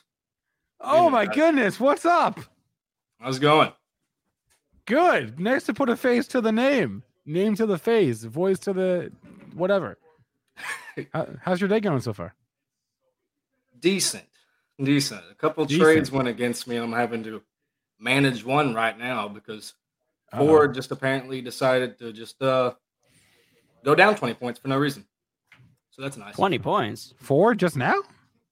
Yeah, well, I mean, like not in one candle. It's been like it's been hovering around it, Ah. like plus or minus about five, and then it just dropped to Mm. 1930. Yeah. A- And, you were betting on, on Ford to be kind of stable after the dividend, correct? Yep, yep, and it was it was hovering. If if you uh, want to see, you can pull up the uh, chart right here. You can see it was hovering hovering around that level. Like, Yeah, and it. you can you can pull up uh, your screen as well. You should have a share button it, where it works like Zoom. You can kind of select to share a, a tab or a window, whatever you whatever works. Just don't show us your account number or anything like that. right. We we've had that happen before. Well, it's just uh, we can look on TradingView right here. If you can, uh, can you see this right now? I can't tell. I'm off the. Uh, No, no. Click the share button and then you got to select your screen you want to show us, and then Lele, uh, Neil Neil will be joining us on stream sometimes, but right now he's not doing Get Technical or a show every day. Um, Gotcha. and, and yeah, F- Firot King. yeah, Free Rock King. Chris actually ta- has the day off today, so he was supposed to be on today, but he, he's he's actually out, out of office. So that's you why can see here. like it's been like hovering around that. Like the highest candle of today was around like 20, but then it went down and hovered right around that 1950 level, and then all of a sudden just started to dump off right here, and you can see where it's at the 1930 right now. But it was hovering right around where I saw it because I've been watching Ford for quite some time, and once I like I had an iron condor on it, I was just expecting it to stay between those two, and then it just decided to break down. But enough about that. Like we could take y'all to a class on some spreads, right? Oh gosh, yeah. This is not my forte, which is why we're talking to you. And AB is the one that wants to do it. So uh, we asked you on the show today to um, help us help uh, well, both of us, I guess, help me learn, help help both of us learn, but help him do it. Um, some some some option spreads. So do we have any that we are that we have active? Any spreads that I have active? Yeah. I do have a couple spreads that I have active. I have a put spread on Tesla, where essentially I'm betting that at some point next week Tesla will be below a thousand dollars and fifty a share, um, which does not look great right now. It looks like Tesla is just going to continue doing what it does, and that goes up. I don't know really what I was thinking when I placed that trade. Um, but yeah, so so Matty Ice a, a couple days ago in the comments threw out an Iron Condor suggestion on Rivian um, that I followed, and it was it's one of those things, right? That I we have guests on all the time that talk about uh trading spreads and doing all these different crazy things with options but like anything else you know you're going to learn the best by doing it yourself so i learned a little bit um doing my first iron condor but uh you know matty it'd be great to to have you help us learn some more Yeah. So first off, we need to go over the basics of essentially an iron condor. And most people can't even do spreads unless you're previously approved for a level three options most of the time. But essentially, the goal with any iron spread, whether it be a butterfly or a condor, or even just a regular credit spread, such as a, a call credit or a put credit spread, you're basically hoping that theta takes all the option contracts to zero. You want them to completely decay to zero so you can collect all the premium, aka the money, the credit, the moolah. You want to collect all of that that you can and let theta do its thing and basically let the options expire worthless or buy out your spread. Now, it's actually kind of the opposite if you're going with a call debit or a put debit spread. Okay. Because you're actually not wanting theta to take those options down to zero. Theta isn't on your side. But it does help that you sold some options, right? Because what we're doing essentially with a debit spread versus a credit spread is with the credit spread, you're collecting more premium than you're actually paying for the long call or the long option, which is the one you buy. Okay. So essentially, if we're wanting theta for the credit spreads, we want Vega for the debit spreads. And theta is again time value, and that's kind of an extrinsic value on options contracts. Whereas Vega is the implied volatility. So when implied implied volatility goes up, your spreads, your debit spreads, increase in value. the same thing with credit credit spreads. As Vega decreases, what happens then? The options contracts decrease in value, which is what you want. So they're the inverse of one another. So it really that that's the first thing that you need to uh, pay attention to before starting any spread. Uh, Matty, I'm curious, like, how did you learn about options? I'm a very visual learner. I, I, I, in order for me to like actually grasp these concepts, I need to look at like the, you know, the the payout charts and all that stuff. And I'm I'm curious how how you learned about all this stuff. A lot, a lot of watching videos, reading. Uh, I got started. Oh God, this is embarrassing to say. I got started originally in options with the uh, GME and AMC craze, right? Oh, nice. That was the that was when I first got approved. Uh, I ended up losing thousands of dollars, and so, but I was I was curious. Like it, it got me curious as to how like these actually work. So that's when I really went and did some like digging into them. And I've heard like a few things. I visited some Benzinga boot camps, like and watched the uh, videos where a few of y'all have talked about it. I've also watched a lot of Tastyworks videos. I've been mm-hmm. through option alphas uh, stuff. I've just read a lot on Reddit, which not not Wall Street bets. Please God, not Wall Street bets. And for any of you, viewers, like like like options, like our options. Yes. Okay. That's one of them. Yeah. And then yeah. R slash Theta Gang is actually really well known for Iron Theta Gang, boards, Iron Butterflies. Yep, Theta Gang. Okay. I didn't know that one. Yep, yep. That's the ones that really mainly revolve around spreads and theta. Right. Now, with options, essentially, there's a limited risk, which is why I like actually doing options more than regular common stock because the common stock can go to zero, whereas options you have already defined risk. So it's not that risky. Whereas a stock can go to zero, options can only go down to what you paid for. Uh, this is the part where I plug the fact since Matty just mentioned it. Our last boot camp of the year was tomorrow. www.benzingabootcamp.com. Full day of education, options, stocks, technicals, charts, you name it. We got Ripster going to be there. We got Jake Wujastyk from TrendSpider. It should be a great day. I'm excited for it. Uh, Matty Ice, we hope to see you there. And I, I love these comments from the chat. This sort of exemplifies what what – what we're saying here because you got Lele saying this is gibberish to me. And the very next comment says, Matty Ice, fantastic explanation. It's just, you know, like both those things are true, right? If you don't know this stuff, it, it really is gibberish. Theta, yeah. Vega, right? Uh, what? Um, That's actually de- exactly, Delta. What? That is a great point. That is a great point because that's actually why I wrote a document to share with some of my friends to basically explain in simple terms. Like you don't necessarily have to use the Greeks, which are what basically define options, but it is important to know what they are, at least if you can understand that, oh, that's time or oh, that's volatility. It's a lot easier to understand that, oh, that's theta, delta, and gamma and vega. Right. I've, I've always viewed it as something that like I've kind of intuitively understood without really knowing the specifics when it comes to the Greeks. Like it's like, okay, I know if I've got this contract that expires on Friday, uh, and it's Thursday, that you know, or, or, if I hold the contract from Wednesday to Thursday and the stock hasn't moved a lot and the contract goes down, it's like, well, yeah, that makes sense because there's less time in the contract, and it's like, okay, I, did, I didn't know that was theta, but I understood what was underlying what yeah. was going on, the concept, right? Right. Exactly. Now, with uh, I, I could show you right here the reason, and we could talk about the reason I actually like credit spreads and debit spreads real fast. Let's see here. So that, that's a good question. When do you do credit credit spreads versus debit spreads? It mainly depends. It depends on the stock or the underlying or what I'm watching.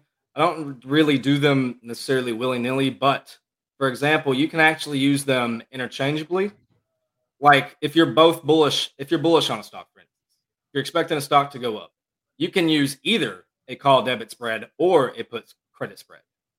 You could even do them both if you're really feeling, I don't know, feeling yourself, you're really feeling like you got the right answer. You could do it. Now, it may not be the smartest thing to overexpose yourself, but you could do it because when you think about, remember what I just said is like one's focused on time value, the other's focused on volatility, right?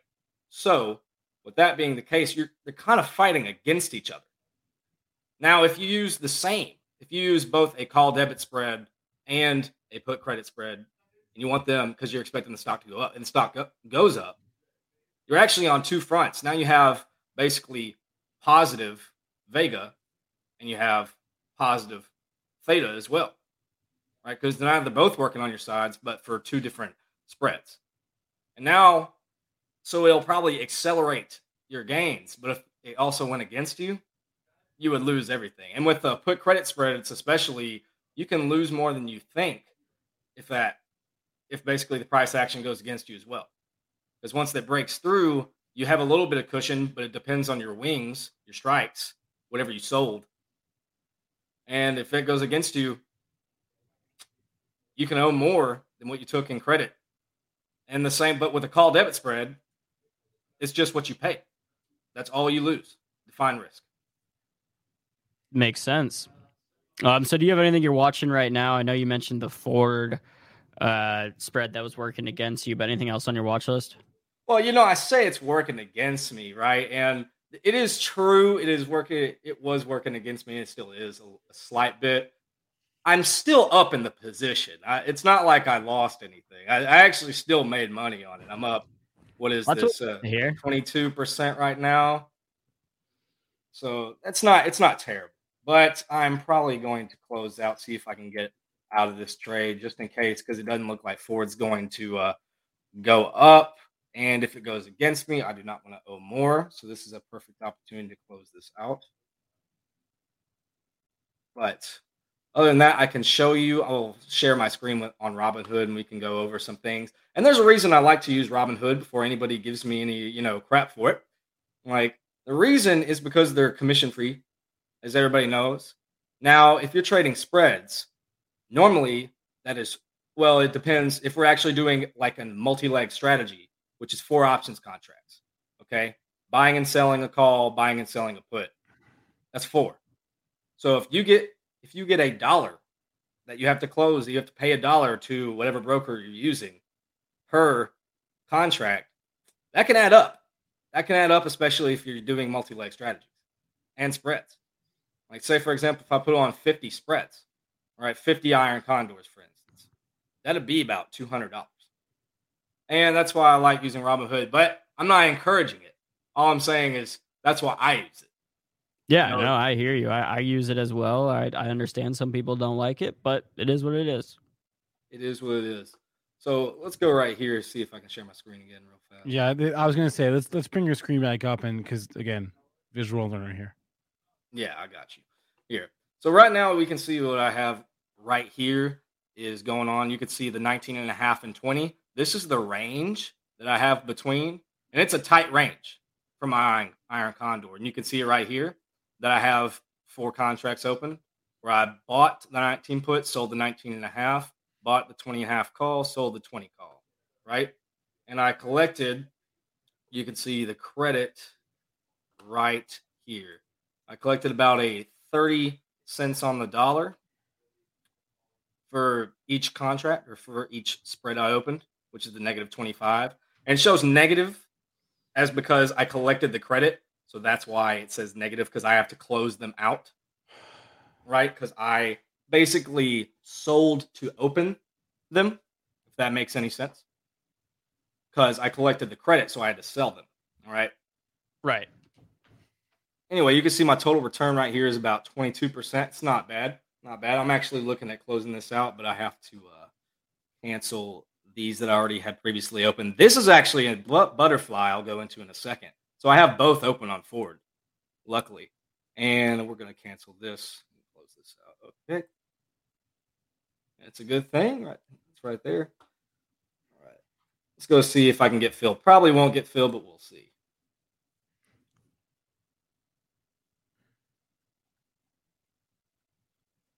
There we go. That took a little bit to place. All right, now let's go to my iron butterfly real fast.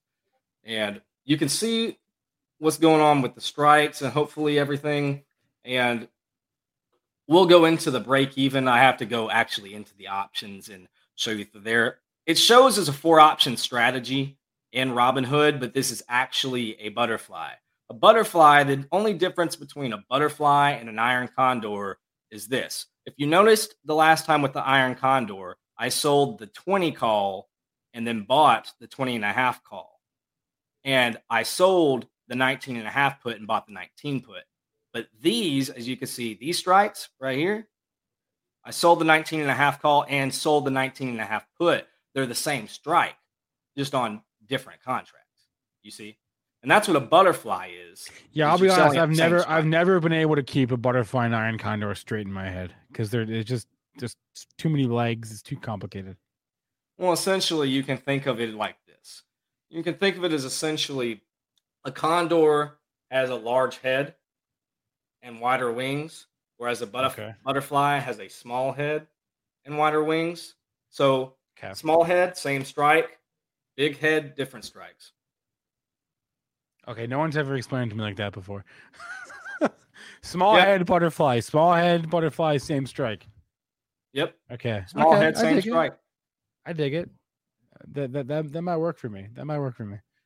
Well, hopefully, I try to make things as simple as I can understand, and there's a reason why, and I'll talk about why I like spreads in a minute. But here we go in this contract. We might try to close this out here just in case it starts to go against me, might put in some limit orders. I have to cancel this. And as you can see in this butterfly, by the way, you can tell it's been trading within my range that I originally set up because my total return right here, I'm up like almost 50% of the position.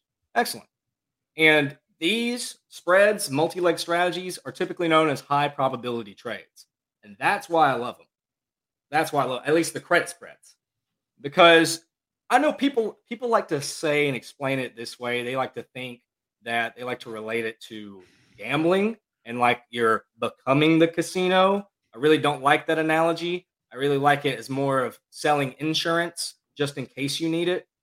I like it better, and I think it constitute goes better with what we're doing here because if it's based on statistics, which gambling can go against you at any time, you don't really have anything in your favor. However, this is all math, and if and it's it's actually quantifiable.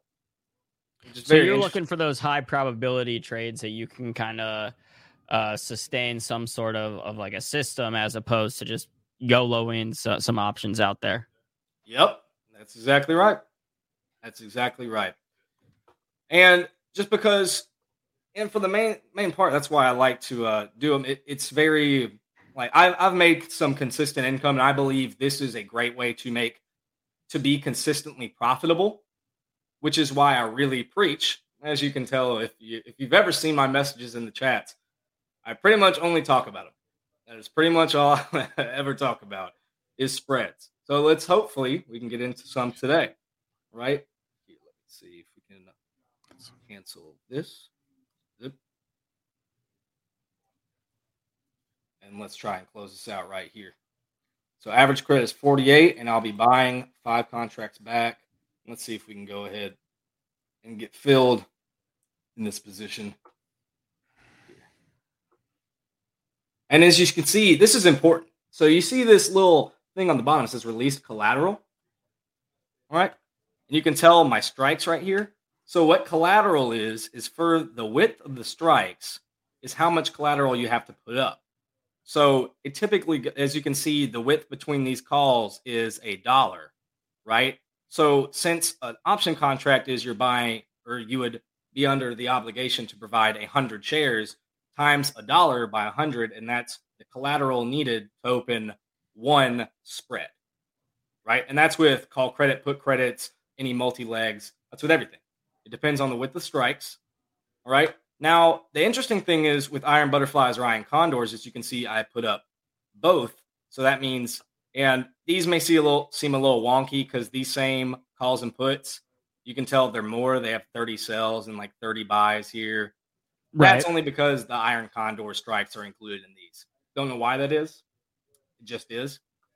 Now, still moving on, we got five, five, five, and five. So that's 20 contracts. But you're thinking to yourself, probably, Matt, why is it only $500 though if it's 20 contracts? Because if both these divide by two, that should be a thousand dollars collateral, right? Well, you can actually use these against each other to make a synthetic position, right? So if you ever open a put credit spread, for instance, you can actually open a call credit spread to basically reduce your risk or add a little bit of credit on top of that. You're allowed to do it to make a synthetic iron condor or iron butterfly. But we're kind of getting to, into semantics at that point. It's it's something cool to note, but it takes a little bit of getting used to if you don't if you don't know if you're not if you aren't in the know, right? Moving forward, we got this collateral right here. It's released upon me closing the contracts. And AB, remember how we were talking about this the other day?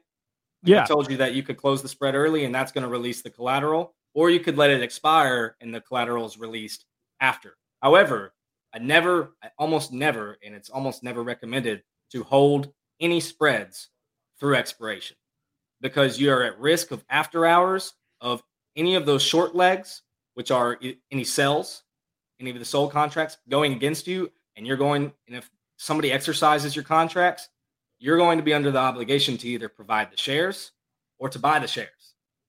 So you need to be careful. You want to make sure that everything is within the risk you can manage.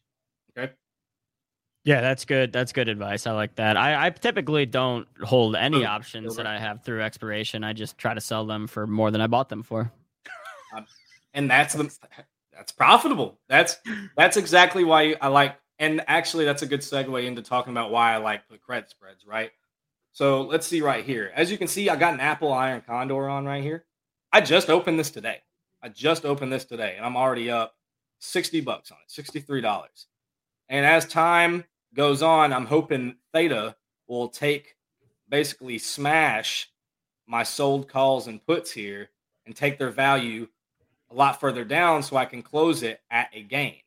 So if we go and throw out somebody throw out a ticker for me and I'll look up a uh, I'll look up some options contracts for the said thing. Um Roblox. Roblox, all right, let's go. That just came to my mind. I don't own that stock. I don't either. I actually don't own most of the stocks I trade options on. So, but we can go to uh, Roblox right here, and we can check the uh, DTE right here. Let's just say, let's go around Christmas time. I bet it'll be going up. So what we could do right here is check out. So there's a couple things baked in with options that make them either more expensive or less expensive, right? And that's typically if you remember what I said, it's time value. So the DTE, the width of how long it expires, and volatility. So as you can imagine, the further you go out, probably the more volatile it'll become, and the more time value is actually baked into the contracts. So that means you can receive a lot more premium the further you go out. And it increases your chance of success if you're selling out of the money, at least, you probably shouldn't be selling a put credit spread in the money unless you're really bullish on it, and that's dangerous still. Remember, always make sure it's within your risk and something that you can manage. All right, but let's go into it right here. So we can see that these are basically a dollar wide. And if I switch to the sell on Robinhood, it shows you the chance of profit going down. So with a call, we're going to be in the money here. So we're going to switch to put. and we're going to find something. It's typically said that you want to look for a contract that's around a 30 delta. And a 30 delta, if you don't know what delta is, it just measures the rate of change in the underlying price. So whatever Roblox, if it goes, if stonks go up, delta will increase. Stonks go down, delta will decrease. Okay? Stonks. And here we go. We're going to check this one out. So as you can see right here, this is actually exactly pro- probably what we're looking for. It's right at a 30 delta, which means it's going to be slow to uh, basically increase in price. And theta is actually pretty decent. That's actually a fairly decent theta. And you can see Vega is pretty similar to theta to, to theta here. Yep. All right. So this would actually be probably a good good place to start. But I mean, it depends, right? What does it depend on? Well, we got to see or how I do it at least, is I got to find some sort of support and resistance level. that's the first thing I do to identify whether or not something is going to be at least profitable or to check the most recent trends. So I typically go like three months out and see, find out what like the highest point is and what the lowest point is. And I like to go a little bit uh, either above or below those points. It you collect less premium for it, but it's safer. And what we're all about here, and I'm pretty sure everybody can agree with me, is what high probability trades, right? We're trying to get at least a dollar out of the trade, right? So it doesn't matter what kind of premium we collect. What matters is winning the trade, right? Consistently. That's how you make profitable income. Okay, so let's go into this. Okay, so we're just going to do basically just a basic put credit spread. But first, let me see if I can share share a different screen real fast. By the way, Matt, Matty Ice, where are you where are you located? I'm from the South in good old. Oh, Alabama. really? I couldn't tell. I couldn't tell. I would have guessed joking with me Georgia right now, from the yeah, he's joking with you. I would have guessed Georgia because of the Matty Ice, Matt Ryan, Atlanta thing. You know, I hate That's true. Atlanta. I am not a Falcons fan. Both my both my brother and my dad went to uh, Louisiana State University. They're both LSU grads.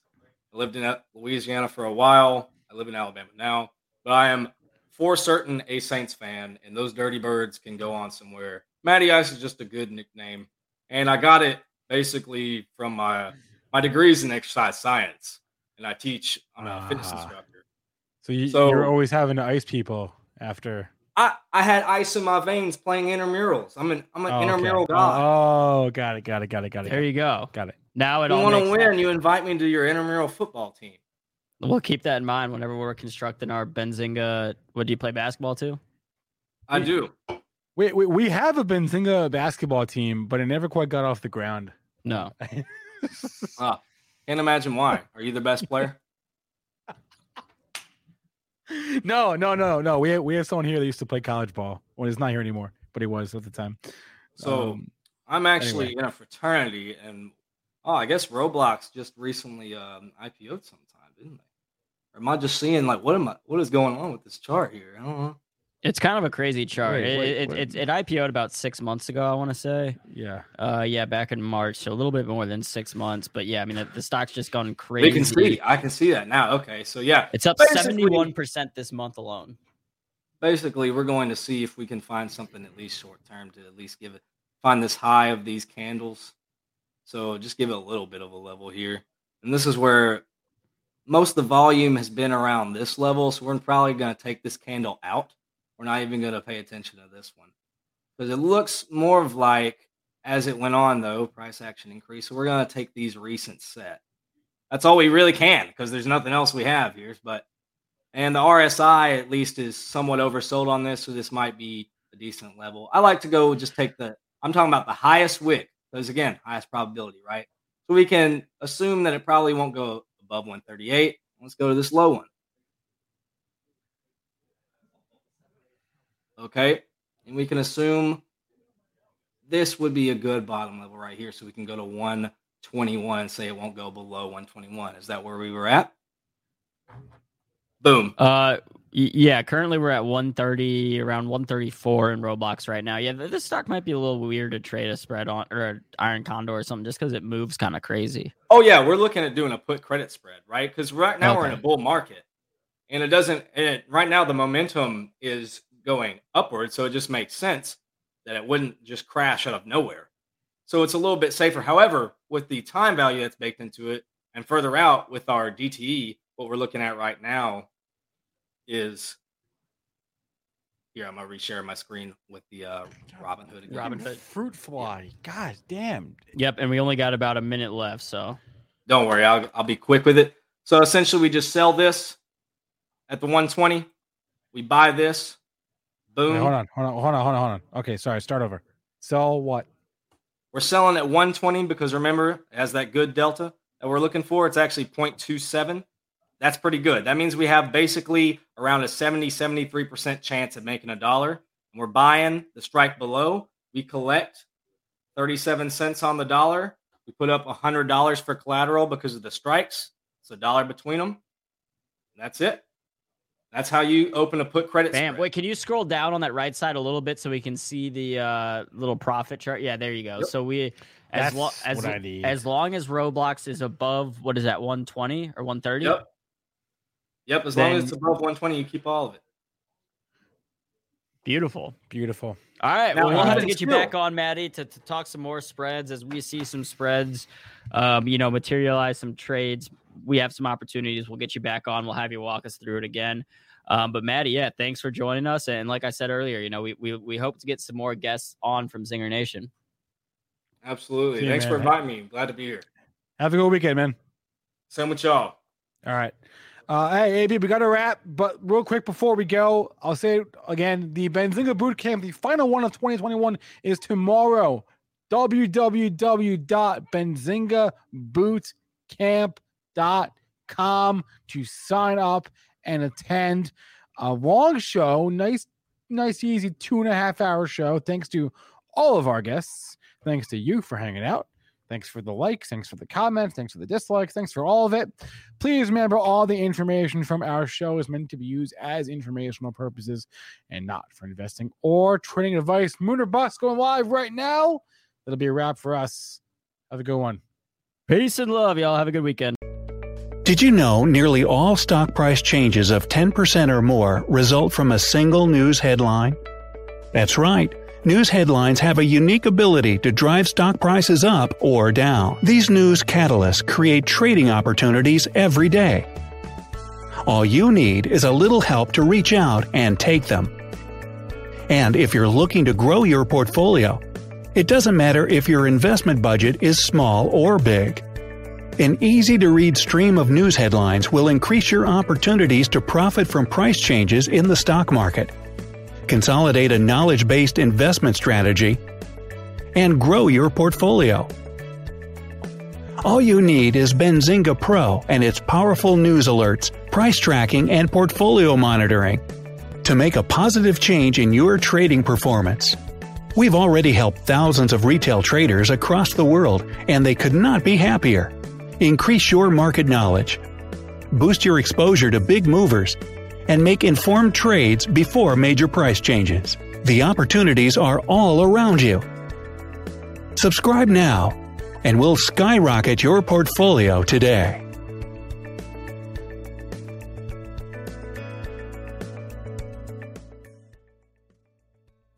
What does innovation sound like? It sounds like the luxury of being in the moment with your customer, client, or patient. It sounds like having the right information right when you need it it sounds like being at your best for your customers and your business. Thanks to Hyland's intelligent content solutions that improve digital processes, innovators everywhere are able to do their thing better, whatever that thing is. Now, who doesn't like the sound of that? Hyland, for innovators everywhere, visit hyland.com.